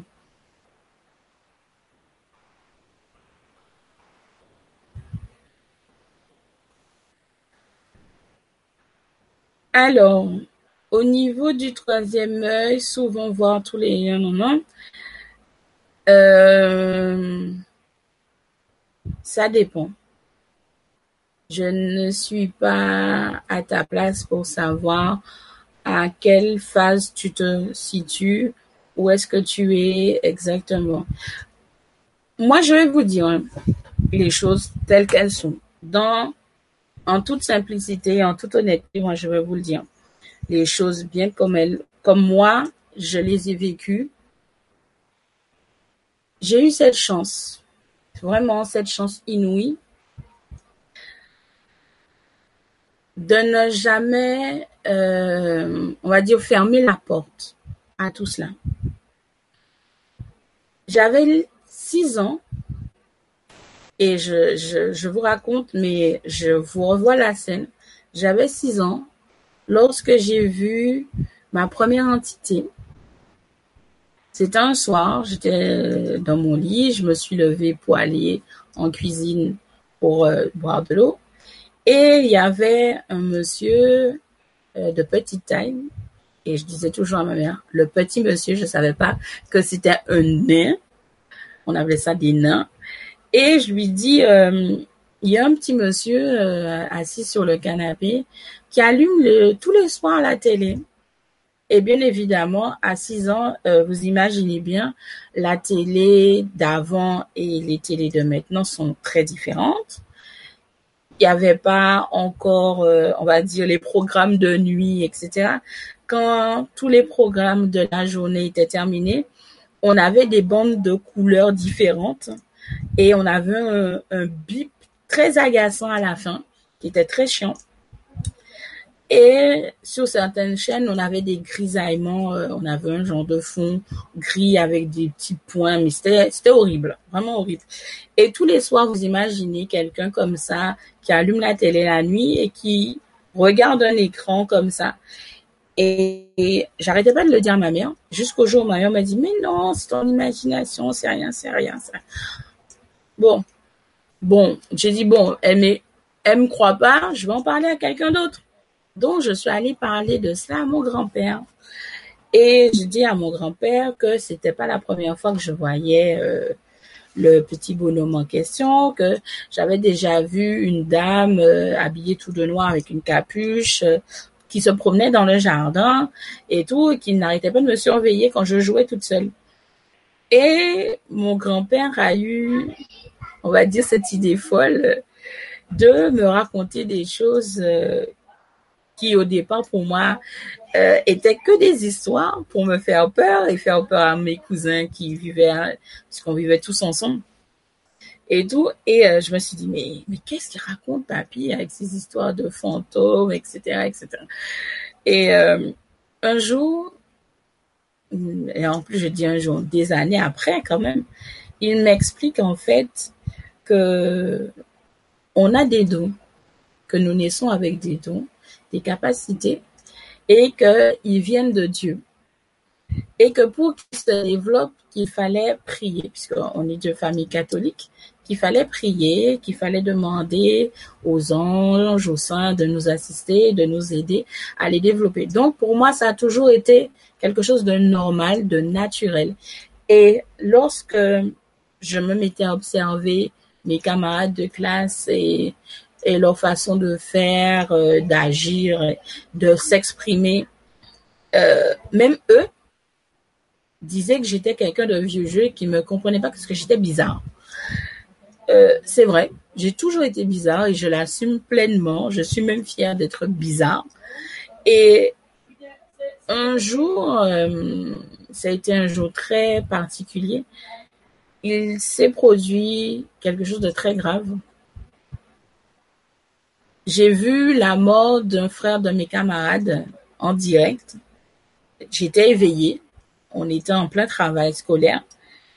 J'ai eu si peur je me suis mise à pleurer. Ils ont dû appeler mes, mes grands-parents pour qu'ils viennent me récupérer à l'école. Et j'explique à mon grand-père euh, la vision que je venais d'avoir. Et je peux vous dire que ça n'a pas loupé. Une heure après, ce que j'avais vu s'est déroulé dans la vie de tous les jours, dans la vie réelle, dans la vie physique. Et ça m'avait tellement marqué que j'ai pas pu m'empêcher euh, d'aller expliquer mon camarade de classe qui venait de voir son frère mourir devant lui que je l'avais vu il y a quelques heures et que c'est pour ça que je m'étais mise à pleurer en classe. Au départ, il a très mal réagi ce camarade de classe. Il est resté quand même un bon moment sans m'adresser la parole. Et un jour, il est venu me voir en me disant, tu sais, aujourd'hui, je comprends ce que tu voulais me dire et parce que mon frère est venu me parler dans la nuit. Alors, je lui demande, mais ton frère, il t'a raconté quoi? Et il me dit, mon frère, il m'a dit que aujourd'hui, il est heureux, qu'il est en paix et qu'il va veiller sur moi jusqu'à ce que je le rejoigne. Et depuis ce jour, je me suis toujours posé la question, mais est-ce que je suis toute seule dans ce monde à être comme ça? Et c'est comme ça que j'ai commencé à, farfouiller, je vais dire, hein, parce que c'est vraiment farfouiller, à farfouiller, à étudier, à demander des conseils à mon grand-père, qui était pas encore décédé. Et j'ai essayé de rencontrer des gens à avoir ces mêmes capacités, à les écouter, échanger, à partager avec moi, à lire des livres. Et au final, ça m'a rassurée dans le sens où je me suis rendu compte que je suis pas toute seule. Je suis pas toute seule. Il y a d'autres personnes comme moi. Je suis pas folle. Donc tout va bien. C'est le monde qui est autour de moi qui est fou. Tout simplement. Parce qu'il, je ne peux pas concevoir que quelqu'un puisse se lever le matin, euh, faire son train-train quotidien sans dire bonjour euh, à ses anges, à ses guides, etc., euh, puisse se lever également le matin et tout simplement vaquer à ses occupations ou ne serait-ce qu'avoir l'idée d'aller exterminer d'autres personnes juste en disant que bon voilà ben je vais exterminer des gens au nom de Dieu alors que euh, il n'a jamais dit ça, n'a ça a jamais été moi, je ne, regarde pas les informations. Ma fille a 9 ans. Ça fait plus de 8 ans que je regarde pas les informations. J'entends les informations de la bouche de mes proches parce que c'est plus fort que moi. Je ne peux pas admettre ni concevoir que je vis dans un monde porté par une violence, par une énergie vraiment noire et négative, je ne peux pas vivre comme ça. Donc moi, j'ai construit une bulle, et je vous le dis, hein, j'ai construit une belle bulle où euh, juste ma famille, les gens qui m'entourent, euh, peuvent y pénétrer. Je transmets cette énergie positive chaque jour, un peu plus. Je diffuse de plus en plus sur des kilomètres l'énergie que j'ai. À chaque fois que je rencontre quelqu'un, cette personne-là se sent toujours bien parce que je suis pas dans le négatif. Je, ne me pose pas de questions sur euh, qu'est-ce que je vais manger demain, est-ce que j'aurai de l'argent pour payer mes factures? Ce sont des questions auxquelles je ne me pose plus. Je ne prête plus attention à tout cela. Je, je vis simplement. Je je partage, je fais ce que j'ai à faire, c'est pourquoi je suis là. Que les autres me critiquent, que les autres ne m'aiment pas, que les autres pensent que je suis complètement folle, que les autres disent que je raconte n'importe quoi, ça ne regarde que moi, je suis là pour faire ce que, pourquoi j'ai décidé de me réincarner. Je partage, je donne les clés nécessaires à tous ceux et celles qui veulent bien se, on va dire, se projeter en dehors de ce corps fait de chair. Parce qu'en réalité, sans notre divine présence, sans cette âme à l'intérieur de nous, ben ça là, euh, ça sera un légume. On serait, euh, c'est impossible de, de fonctionner. Donc je dis, franchement, ça ne me fait rien du tout tout, toute cette négativité, tout ce... je vis sur une autre planète. Je, suis sur une planète et moi, je vis sur une planète dans une planète. Donc, c'est ça. C'est surtout ça. Donc, peu importe le cheminement de chacun, peu importe les conséquences que ça va avoir, ou vous vous dites que vous allez perdre des gens que vous aimiez, que vous appréciez. Je me dis, si ces personnes vous appréciaient réellement, vous aimaient réellement et étaient dans votre euh, évolution, dans, dans le même élan d'harmonie que vous, dans la même recherche de vérité, elle ne serait pas partie. Tout simplement. Prendre conscience réellement de ce qu'on est. On est amour. c'est un travail immense. C'est laborieux. C'est quelque chose qui va nous apporter du bien. Il y aura toujours des conséquences, quelles que soient les décisions que nous allons prendre, quel que soit ce que nous faisons. Il y a toujours des conséquences. Mais il ne faut pas regarder les difficultés que vous vivez en ce moment. Regardez, détachez-vous justement de ces émotions négatives pour vous rendre compte au final que derrière, il y a de la douceur, il y a du bonheur. C'est, c'est, c'est, c'est difficile. Ça, c'est clair, je vous le dis. C'est très difficile. Quand on, on vient aller dans ce cheminement, quand on décide de vivre de cette manière-là, c'est très difficile. Mais nos guides sont là. L'univers en elle-même nous donne une force et une énergie que vous ne pourrez jamais imaginer, qui nous propulse en avant. Il nous porte, il nous porte, il nous lâche jamais.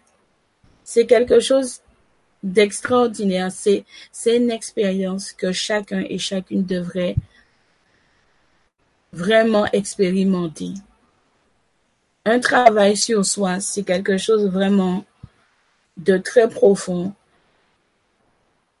Au final, quand on fait ce travail-là, on se rend compte que on connaissait qu'une partie de nous-mêmes.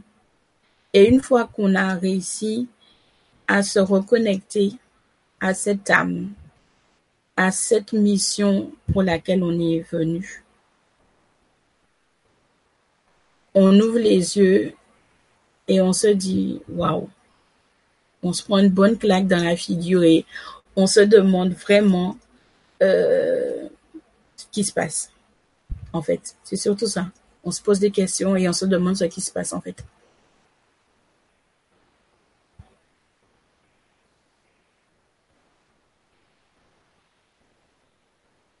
Alors, qu'y a-t-il sur le chat? Alors, et pour la numérologie, une formation est-elle indispensable, inutile? Ça dépend des personnes. Alors, j'y connais rien en numérologie. Je ne me suis jamais attelée à cela parce que c'est un domaine qui ne m'a jamais réellement attiré. Je me suis plus tournée vers l'astrologie qui je trouvais plus complète dans le sens où euh, on a plus de détails euh, sur nos missions de vie et ce pourquoi on est là. Ça nous donne, euh, on va dire, comment dire, je dirais que pour chaque chaque phase en fait de notre éveil, on nous donne un paquet cadeau. Dans ce paquet cadeau, on a tout ce dont on a besoin pour euh, appréhender la phase dans laquelle nous nous trouvons, pour euh, apprendre ce qu'on doit apprendre dans la phase en question. Et une fois qu'on a tout utilisé, qu'on a acquis tout ce qu'on devait apprendre, et qu'on a pu partager cela, on passe à autre chose. Et là encore, on nous donne un autre papier cadeau qui va nous être également utile et etc etc etc. C'est comme ça. Après, il y a des gens qui aiment bien la numérologie.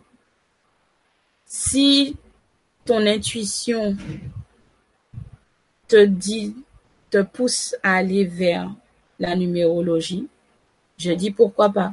Mais ce n'est pas à moi de te dire non, n'y va pas, non, ce n'est pas indispensable. Non, c'est pas à moi. On est différents. Qu'on le veuille ou qu'on le veuille pas, l'intuition est toujours présente et elle est toujours bonne conseillère. Quand on n'écoute pas notre intuition, il arrive toujours des bricoles. Il y a toujours un truc qui va faire que... Donc, si ton intuition t'a dit d'aller vers la numérologie, je pense que tu devrais écouter et aller, tout simplement.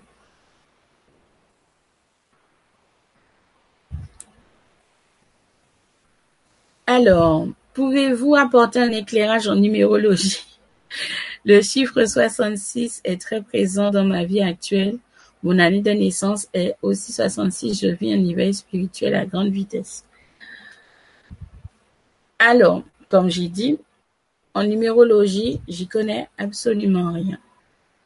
Mais je peux t'éclairer sur les chiffres, parce qu'il y a certaines choses que j'ai quand même étudiées. Et le 66 en question qui te revient souvent, en fait, est un indice. Là encore, je ne conseille pas d'aller se renseigner sur Internet et dans les livres pour connaître la signification du chiffre 66. Tu le notes sur un cahier avec des questions qui te viennent à l'esprit quand tu penses à ce chiffre et tu mets de côté.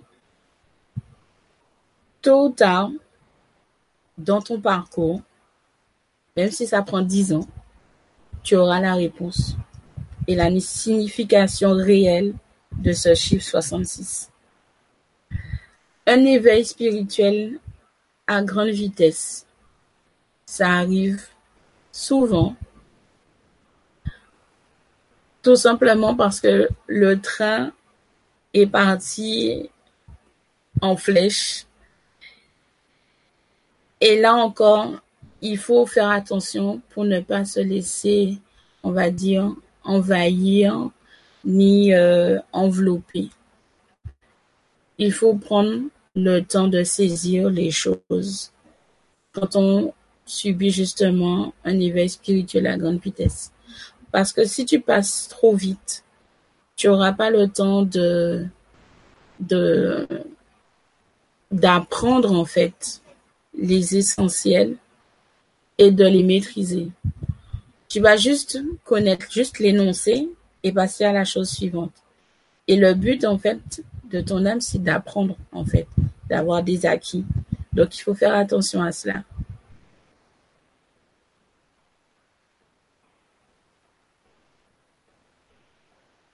Alors, j'aime bien. Alors, Balo Véronique, as-tu un travail? Alors, faut comprendre que de base, je suis aide-soignante en soins palliatifs, gériatrie. Voilà maintenant trois ans que j'ai décidé de créer une entreprise qui s'appelle Fragrance Harmonie, bien-être intérieur et extérieur.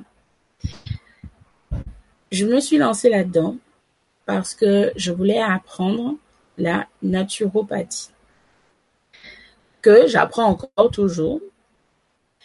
Et euh, j'ai décidé en fait, lorsque j'ai, on va dire, j'en ai eu assez. Voilà, c'est surtout ça. J'en ai eu assez de voir euh, mes patients souffrir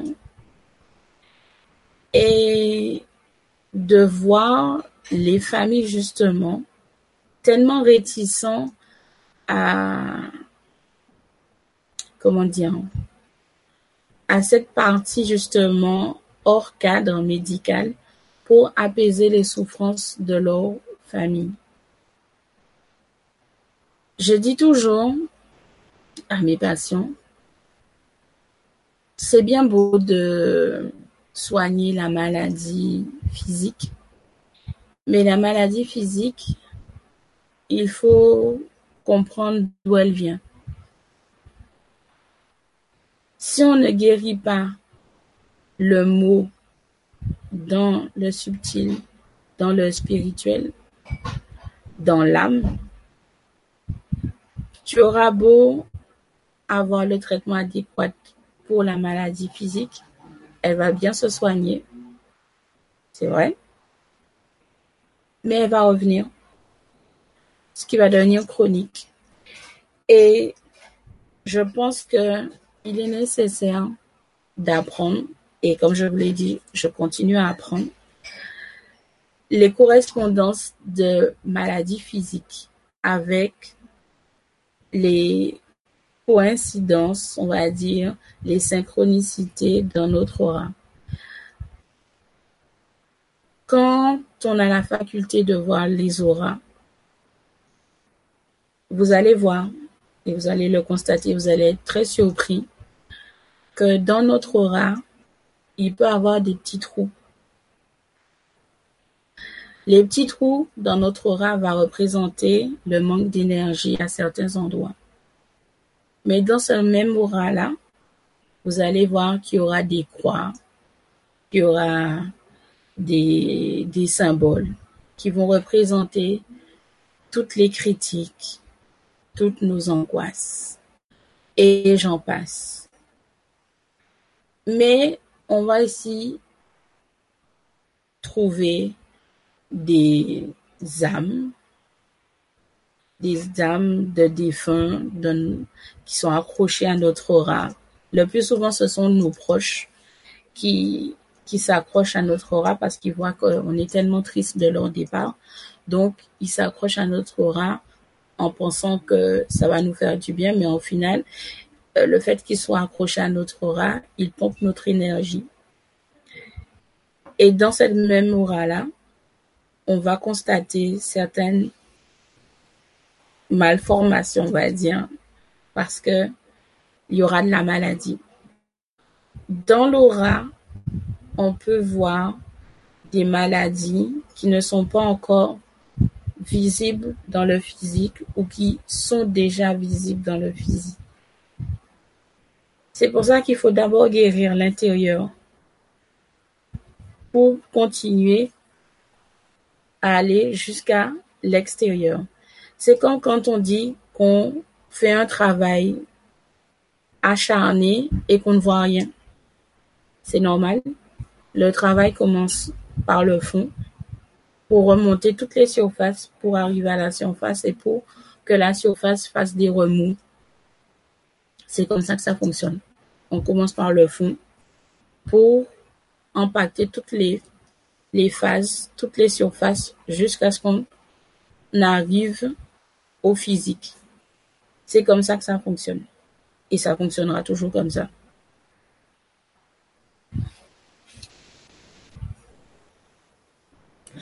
Alors, dans tout ce que tu viens de dire, car j'ai un frère qui a eu...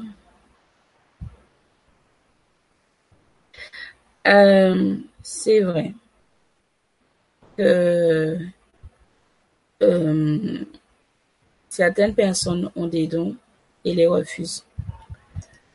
Exemple très simple, j'ai mon propre frère et une cousine. Nous avons les mêmes capacités et ils les ont refusées catégoriquement. Ce qui fait que aujourd'hui, mon frère encore lui, il est vraiment coupé. Il a vraiment coupé parce qu'il ne ressent plus rien, il ne voit plus rien. Ma cousine encore, elle voit, elle entend, elle ressent encore certaines choses, certaines vibrations et tout, mais elle en a peur. Elle en a très très très peur. Ça a toujours été. Et c'est pour ça qu'elle refuse tout contact, elle refuse de le développer.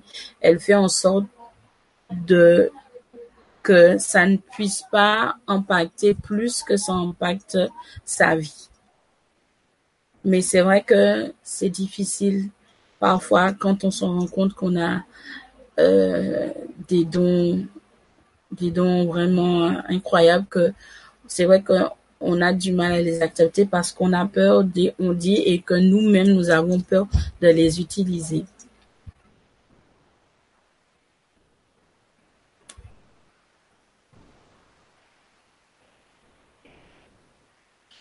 Alors,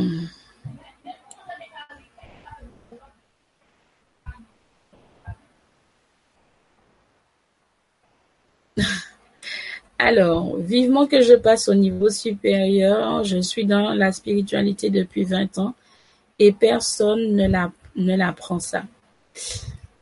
Ça, c'est... Euh, comme je dis, pour moi, la notion du temps n'a aucune valeur. Parce que ça n'existe pas. C'est une conception humaine. Euh, la seule chose qui va nous freiner dans notre apprentissage, c'est notre manteau de chien. Parce que malheureusement, elle a une, date de péremption, comme on dit.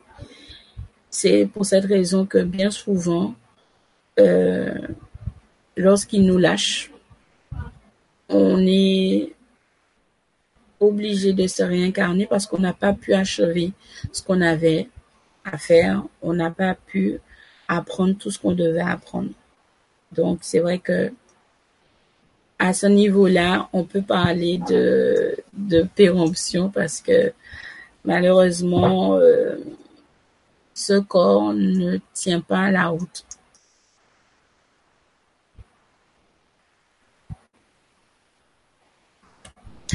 Comment guérir l'âme malade? Vous pouvez me dire si la schizophrénie peut guérir et comment? Merci. Alors, c'est drôle parce que c'est pas la première personne qui me pose cette question. Qu'est-ce que la schizophrénie? On parle de quoi au niveau de la schizophrénie? On dit que c'est un dédoublement de la personnalité. Alors, moi, je suis très direct et je le dis tout le temps. La médecine moderne doit être, écartée sur tous les plans avant qu'on puisse parler et entrer dans tout ce qui est spiritualité. Ça veut dire que dans la schizophrénie, quand on va voir un médecin qu'il décèle, on va dire, euh, on va dire euh, un potentiel schizophrène. Ça veut dire que tu as ce dédoublement de la personnalité et qu'il te faut un traitement chimique. Dans beaucoup des cas, la schizophrénie n'est pas une maladie en soi, mais plutôt euh, un refus de l'âme de s'incarner dans sa peau, dans son manteau.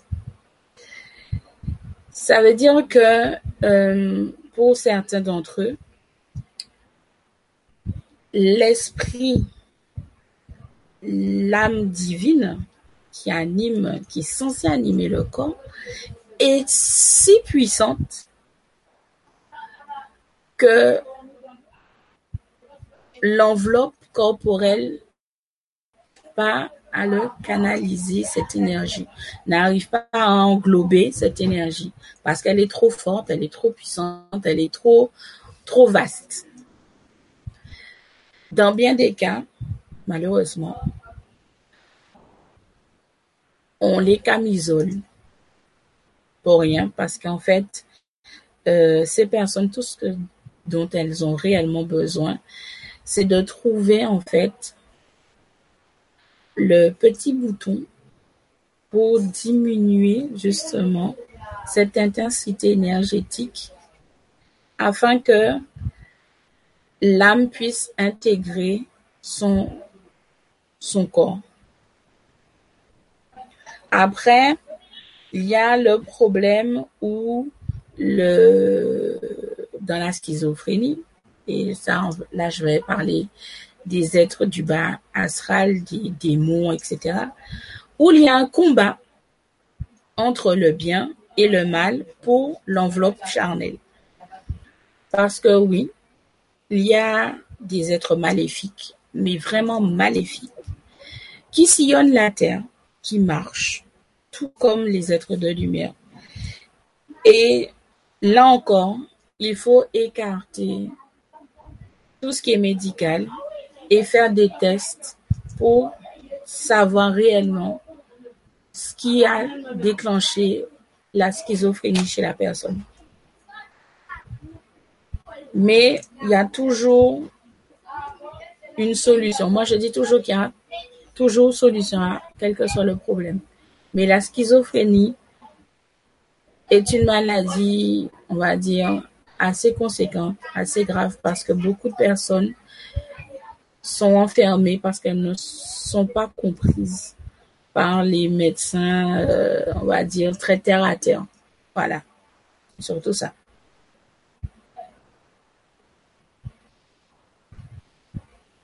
Alors, la schizophrénie n'est-elle pas une fracture de l'âme ou des entités de bas astral?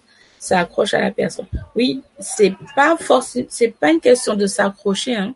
C'est vraiment un combat qu'il y a entre deux énergies très différentes pour une seule, euh, pour une seule, et même enveloppe. Il y a deux, il y a deux choses. Soit c'est l'âme qui s'est, et bien souvent, des fois, c'est des âmes qui ont, qui ont été obligées de se réincarner, qui n'ont pas forcément souhaité se réincarner, qui dégagent tellement d'énergie que l'enveloppe ne peut pas les supporter, ne peut pas l'envelopper, ne peut pas. Et il y a ce cas de figure où ce sont deux entités différentes qui n'ont pas forcément la même intensité, qui sont soit dans le négatif, soit dans le positif, qui se battent pour une seule même enveloppe. Parce que ça arrive euh, bien souvent, et ça c'est des choses que j'ai déjà vues euh, au boulot, où des comateux depuis longtemps sont allongés, dont leur esprit le plus souvent sont déjà partis de l'autre côté. Donc l'enveloppe est vide. Et il y a deux entités qui se battent en fait pour récupérer euh, l'enveloppe en question. Dans notre jargon médical, on attend toujours la fin en fait des signaux vitaux au niveau du cerveau, les connexions électriques. Tant qu'il y a ça, en fait, on ne peut pas déclarer que quelqu'un est décédé. C'est vraiment à la fin de ces signaux électriques qu'on déclare quelqu'un décédé. Et même quand il y a cet arrêt, on attend toujours 10 à 15 minutes pour bien vérifier que la personne n'est plus, entre guillemets, n'est plus, hein, physiquement, dans son physique. Donc c'est je dois dire que il y a des maladies qui sont dues vraiment au ressort spirituel. Et comme on est dans une société où, bien qu'il y a certains médecins qui commencent à s'ouvrir à, à, tout cela, et qui sont encore très peu et qui sont controversés par leurs propres collègues, c'est difficile. C'est vraiment difficile. C'est vraiment quand on a quelqu'un de schizophrène, en termes, on se dit que la personne est folle et qu'elle mérite d'être d'être isolée, d'être vraiment euh, euh, enfermée. Mais il faut voir vraiment, en fait, ce qui déclenche les crises, parce que ce sont, il y a des moments des crises, et vraiment, on va dire un travail d'enquêteur pour voir vraiment ce qui se passe en fait. Mais pas tout de suite déclarer que la personne est euh, complètement disjonctée, euh, voilà. Pour vraiment trouver en fait euh, euh, le déclencheur et savoir si réellement c'est un problème, euh, voilà, d'ordre physique ou autre chose.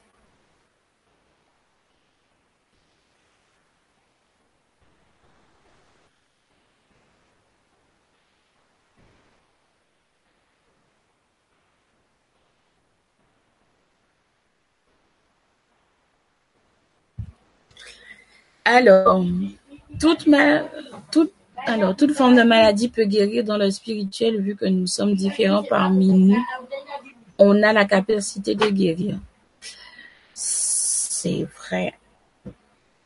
Euh, moi, je dis, et c'est ma propre vérité. Après, je dis toujours, et ça, je suis en train d'en discuter encore avec mes guides, parce que je veux comprendre en fait que les maladies physiques sont dues aux maladies spirituelles. Sont, il y a un lien avec la spiritualité. Il y a, il y a quelque chose qui a dans notre aura, dans notre âme, dans, dans cet aspect énergétique, il y a quelque chose qui crée une vague si puissante. En fait, je vais vous donner un exemple concret. Quand on est ennuyé par des gens et qu'on ne dit rien à ces personnes, qu'on garde tout à l'intérieur tous les jours, ces gens nous, nous persécutent sans arrêt, sans arrêt, sans arrêt, sans arrêt. Et on ne dit jamais rien. Vous savez ce qui se passe? C'est un exemple concret, hein. même encore j'en ai. Le corps physique ne réagit pas tout de suite.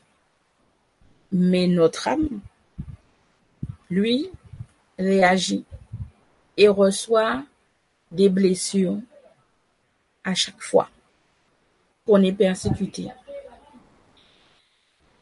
À force d'accumuler tout cela, ça creuse, ça creuse, ça creuse, ça creuse, ça creuse, jusqu'à ce que ça arrive à la surface sur notre peau. On a des éruptions cutanées qui donnent des boutons, qui donnent de l'eczéma. On a des cancers qui se forment au niveau de notre gorge. Pourquoi? Parce qu'on n'a rien dit. Parce qu'on a accumulé des tensions invisibles, mais bien présentes, des tensions. Et souvent, c'est ce qui crée des cancers chez beaucoup de personnes. C'est ce qui donne de l'eczéma. Je suis là devant vous, j'avais de l'eczéma régulièrement parce que je ne disais rien aux gens. Parce que ma mère m'interdisait de répondre. Lorsque j'ai compris ça, j'ai vidé mon sac. Tout simplement. J'ai dit à toutes ces personnes qui n'arrêtaient qui n'arrêtaient pas de dire des méchancetés, qui n'arrêtaient pas de me dire des choses vraiment horribles. J'aurais dit stop. J'ai bien poussé la gueulante. J'ai dit tout ce que j'avais sur le cœur. Et depuis, jusqu'à la journée d'aujourd'hui, je n'ai jamais plus eu d'eczéma de ma vie. Il y a certaines choses qu'on pense qui n'a pas d'impact sur nous parce qu'on se dit qu'on est au-dessus de tout ça. Mais c'est faux. Chaque parole, chaque phrase qui sort de notre bouche doit être pesée. Je ne sais pas si vous connaissez cette expression, mais chez nous aux Antilles, on dit toujours que tout ce qui sort de la bouche vient du cœur. Et que lorsqu'on est énervé, ce qui sort de notre bouche vient de notre esprit. Donc je pense que vous avez bien compris ce que cela signifie. Quand on parle, on doit parler, c'est vrai, mais on doit faire attention à ce que l'on dit. Ce que l'on dit a un impact, que ce soit sur la personne, que ce soit sur nous. Quand quelqu'un vous opprime, vous fait quelque chose qui ne vous plaît pas, qui ne plaît pas à votre âme, vous le dites. Tout de suite. Vous gardez pas pour vous, vous n'attendez pas dix ans hein, pour lui dire. Vous lui dites tout de suite. Parce que si vous gardez, vous allez ronchonner dans votre coin, vous allez penser à ça, et ça va aggraver les choses. Donc, ne gardez rien de négatif sur vous. Tant que vous avez la possibilité de vous exprimer, de dire stop, ce que tu dis là, ça me plaît pas. Donc tu arrêtes, tu gardes tes, affaires pour toi, j'en veux pas. Faites-le. C'est un conseil d'amis que je vous donne. Ne gardez aucune impulsion négative sur vous. N'acceptez rien de négatif sur vous. Vous, vous ne pouvez pas vous débarrasser des gens avec qui vous travaillez, avec qui vous vivez et qui sont dans le négatif. Ça, on peut pas faire autrement. On sort dehors, les gens qu'on va croiser, ils ont cet aspect négatif chez eux. Moi, je dis, créez-vous une bulle de protection pour que quand ces gens qui vous parlent ou qui arrivent vers vous avec toute leur négativité, que leur petite négativité reste sur eux. Ça veut dire que quand ils vont lancer leur petit pic, ça va juste rebondir sur votre petite bulle et retourner d'où ils sont venus. C'est quelque chose d'important. On n'a pas conscience de certaines choses, de petits détails comme cela. Mais les maladies physiques ont toujours un lien avec notre spiritualité. Il y a toujours quelque chose. Il y a vraiment, je vous le dis, hein, en toute conscience, je vous le dis aujourd'hui, quelle que soit la maladie que nous avons, c'est parce qu'il y a un problème quelque part dans notre aura. Au tout début de la conférence, on m'a demandé pour mes lunettes. Pourquoi je porte des lunettes? Je ne sais pas. Moi, je vous l'ai dit, je ne sais pas pourquoi je porte des lunettes. Ça fait un an que je les porte. Je ne sais pas pourquoi je porte des lunettes. Peut-être que j'ai fait quelque chose ou que j'ai dit quelque chose ou peut-être que c'est pour me montrer ou m'apprendre quelque chose. J'en sais rien.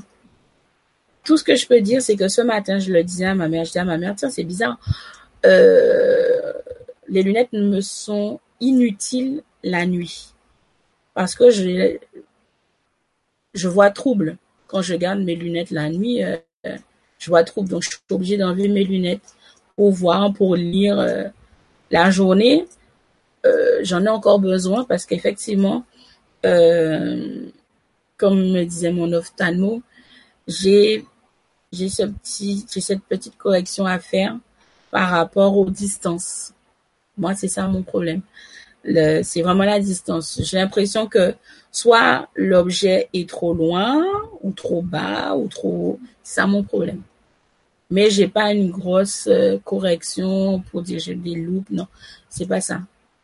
Là aujourd'hui, je vous le dis, je l'ai dit encore ce matin à ma mère, le soir, j'ai quand il est 18 heures, faut que j'enlève mes lunettes parce que je vois trop, je vois rien, ça fait bizarre. Donc voilà. Mais il y a toujours un lien. Et souvent, quand on a des maladies subites, soudaines, c'est parce qu'on doit apprendre quelque chose. Justement, quand quelqu'un a un cancer ou une leucémie ou etc., faut pas prendre en mal ce que je, je suis en train de dire. Hein. Je ne dis pas que la personne mérite ce qu'elle a. Je dis simplement que rien n'est fait au hasard. Tout est calculé au millimètre, au centimètre près. Si Dieu, la source, peu importe le nom que vous lui donnez, a fait que vous soyez de telle manière, c'est pour une raison. Ne regardez pas le côté négatif de la chose. Regardez le côté positif. J'ai pris l'exemple des aveugles. Il y a des gens qui naissent aveugles. Pour nous qui sommes voyants, on est triste pour ces personnes. Mais en fait, ces personnes-là, sont même mieux loties que nous. Parce qu'elles voient le monde tel qu'il est réellement. Quand on perd la vue alors qu'on l'avait, on rentre encore dans une autre phase de notre existence. On perd la vue pour quelle raison? Parce que quoi? Parce qu'on a tout simplement assez, notre âme en a assez que qu'on reste focalisé sur ce qu'on voit directement devant nous, qu'on ne cherche pas à aller plus loin. Ça a l'air horrible ce que je suis en train de dire. J'en ai conscience hein, que de dire de telles choses. Mais je dis tous les jours que rien n'arrive par hasard. Si telle et telle personne a telle maladie ou il il y a un manque quelque part, il faut se détacher de tout ça et regarder en fait ce qu'il y a derrière pour comprendre ce pourquoi on a telle et telle maladie ou, telle et telle chose dans notre vie. Ensuite, la prière, je prie beaucoup. Je suis d'institution catholique. Je suis quelqu'un qui prie énormément. Ça a toujours été comme ça dans ma famille. Et quel que soit, euh, on va dire, le dogme dans lequel nous sommes, la prière est quelque chose d'important. Ça ouvre notre esprit et ça nous permet de communiquer avec nos guides, nos anges, les archanges, les défunts. C'est quelque chose d'important. Ça nous permet aussi également justement de nous soigner nous-mêmes et de pouvoir demander de l'aide pour soigner d'autres personnes.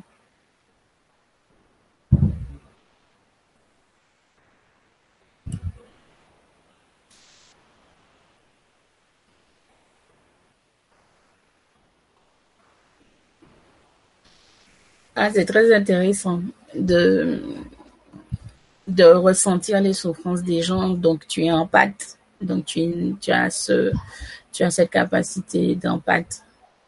Et la communication avec les âmes, euh, ça veut dire que tu es déjà arrivé au stade euh, du corps causal et bouddhique. Donc, euh, c'est des choses qui sont très intéressantes. C'est vrai que il faut dire que on, on est très très rare sur cette terre à avoir cette capacité de parler avec euh, l'âme directement sans passer par euh, X ou Y, Z.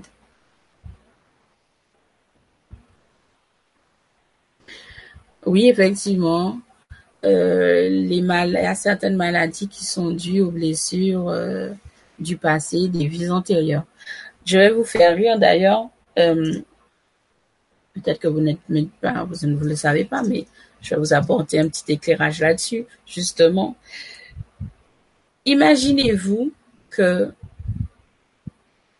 dans nos vies antérieures, nous avons eu, euh, on va dire, euh, une intercation, une intercation avec quelqu'un que on a tenu en grief cette personne, mais qu'on n'a pas eu le temps de régler nos comptes avec cette personne. Imaginez-vous que quand vous vous réincarnez, cette âme, bien évidemment, s'est réincarnée également, et vous retombez dessus pour régler vos comptes, justement. Ça a l'air extraordinairement bizarre, mais c'est vrai que ça arrive souvent que les personnes avec qui on a des griefs dans cette vie, c'est parce qu'on a eu des griefs dans nos vies antérieures avec elles et qu'on n'a pas eu le temps de régler nos comptes. Donc, quand on a la possibilité de régler nos comptes avec cette personne, nous en profitons. Ça évitera en fait que dans la prochaine vie antérieure euh, et dans la prochaine vie, qu'on qu'on ne tombe plus sur cette personne en question.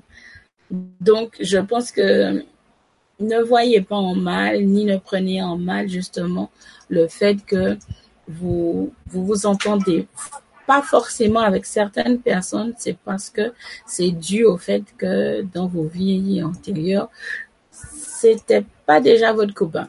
Donc voilà, c'est surtout ça. C'était juste une petite parenthèse.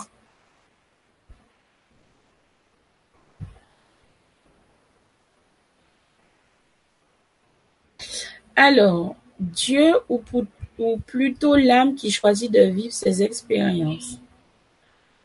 Alors, euh, l'âme en question, nous choisissons de nous réincarner. C'est nous qui choisissons de vivre les expériences nécessaires à l'acquisition de connaissances euh, parce qu'elles nous sont nécessaires justement pour la compréhension de notre mission. Et parfois, et je dis parfois, euh, les difficultés que nous traversons sont dues à notre désobéissance. Le fait est qu'on ait laissé notre ego prendre le dessus et que on, on dit à nos anges gardiens, nos guides, etc. Euh, en tout cas, on leur fait comprendre quelque part qu'on n'a pas besoin d'eux, alors que pas du tout. On a forcément besoin d'eux puisque euh, c'est eux qui sont de l'autre côté et c'est eux qui voient et qui entendent tout. Mais toutes les expériences que nous vivons, c'est nous qui les avons choisies, c'est nous qui avons décidé de les vivre parce que on a estimé que c'était de cette manière-là qu'on pouvait apprendre la leçon question. C'est vrai qu'on va nous dire que, on va me dire que si on a perdu un enfant, euh, que forcément on l'a pas choisi. Comme je dis, et je vais le répéter, quelle que soit la difficulté, quelle que soit la, la virulence, en fait, de l'événement, de l'expérience, il faut savoir s'en détacher pour voir, en fait, ce qu'il y a derrière.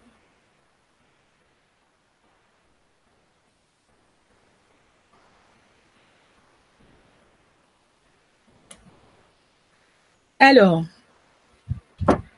concernant les prochaines Vibra conférences. Euh, pour la plupart d'entre vous, je suppose que vous recevez le programme de la semaine. Vous allez voir que je n'ai pas mis euh, la Vibra conférence euh, pour la semaine prochaine parce que je n'ai pas encore décidé en fait quel jour et à quelle heure je vais la faire. on n'a pas encore développé les différentes facultés et comment les éveiller. Donc, je vais profiter justement de ce week-end et du debut, du début de semaine pour tout mettre en place, euh, pouvoir créer des PDF pour pouvoir vous envoyer les PDF à ceux et celles qui seront intéressés. Euh, faut comprendre que c'est juste une globalité des techniques j'ai expérimenté et qui ont plutôt fonctionné avec certaines personnes avec qui je l'ai fait. Chacun est différent. Moi, je donne toujours le conseil de prendre quelque chose qui nous intéresse, nous. Ça veut dire que si vous aimez le coquillage, prenez le coquillage comme moyen de communication. Imaginez, prenez votre imaginaire euh, à bras le corps pour vous donner en fait cet élan pour communiquer plus facilement avec vos guides et de trouver des techniques pour développer vos facultés extrasensorielles. Euh, là encore, je parle surtout concernant tout ce qui est la clairaudience, la clairvoyance, les voyages astro, la médiumité. le magnétisme et le radiesthésie aussi. Ce sont des facultés qui demandent à trouver une technique personnelle selon son développement.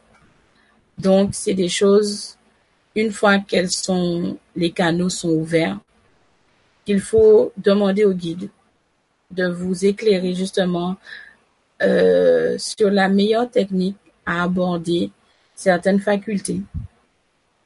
Moi, euh, au fil des années, j'ai élaboré des techniques par rapport déjà au métier que je faisais. Donc, j'ai trouvé que c'était un peu logique et tout. Mais euh, prenez le temps de méditer. C'est important. La méditation, c'est pas seulement une question euh, comme on fait du yoga, etc. La méditation, ça peut être juste euh, s'allonger un instant et penser à ce qu'on aimerait que nos guides nous disent, euh, à la manière par laquelle on aimerait avoir des réponses. Mais c'est vraiment important de prendre le temps pour se soigner nous-mêmes, de méditer. La méditation est importante. Ça va nous permettre de gérer le stress du quotidien. Ça va nous permettre de nous sentir plus paisibles.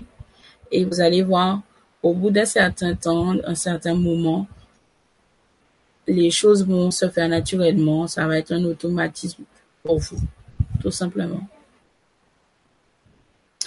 Donc, il est déjà 13h07. Je vais devoir vous quitter. J'ai été très contente et ravie d'être parmi vous. J'espère que vous avez appris certaines choses. Ou pas. J'en sais rien. je sais pas. Mais en tout cas, ça m'a fait du bien et j'étais vraiment contente d'être là. Je vous tiens au courant pour euh, les deux prochaines vibras qu'il y aura, peut-être même quatre même. Euh, et euh, je pense que ça va nous apporter énormément à vous, mais aussi à moi, ce partage, parce que même à travers l'écran, euh, je sens l'énergie qui circule, je sens certaines choses que je ne dis pas forcément, mais je ressens les choses. Donc, j'espère que à la prochaine Vibra, vous serez un petit peu plus nombreux et nombreuses. Et j'espère que ça va vous apporter en tout cas aujourd'hui quelques éclaircissements sur certaines choses. Donc merci beaucoup à vous de m'avoir assisté, d'avoir partagé avec moi. Et je vous dis euh, en tout cas à très bientôt. Au cours de la semaine prochaine, on va pouvoir réellement approfondir euh, tout ça. Euh, je vais bien travailler pour mettre bien au propre toutes ces petites choses.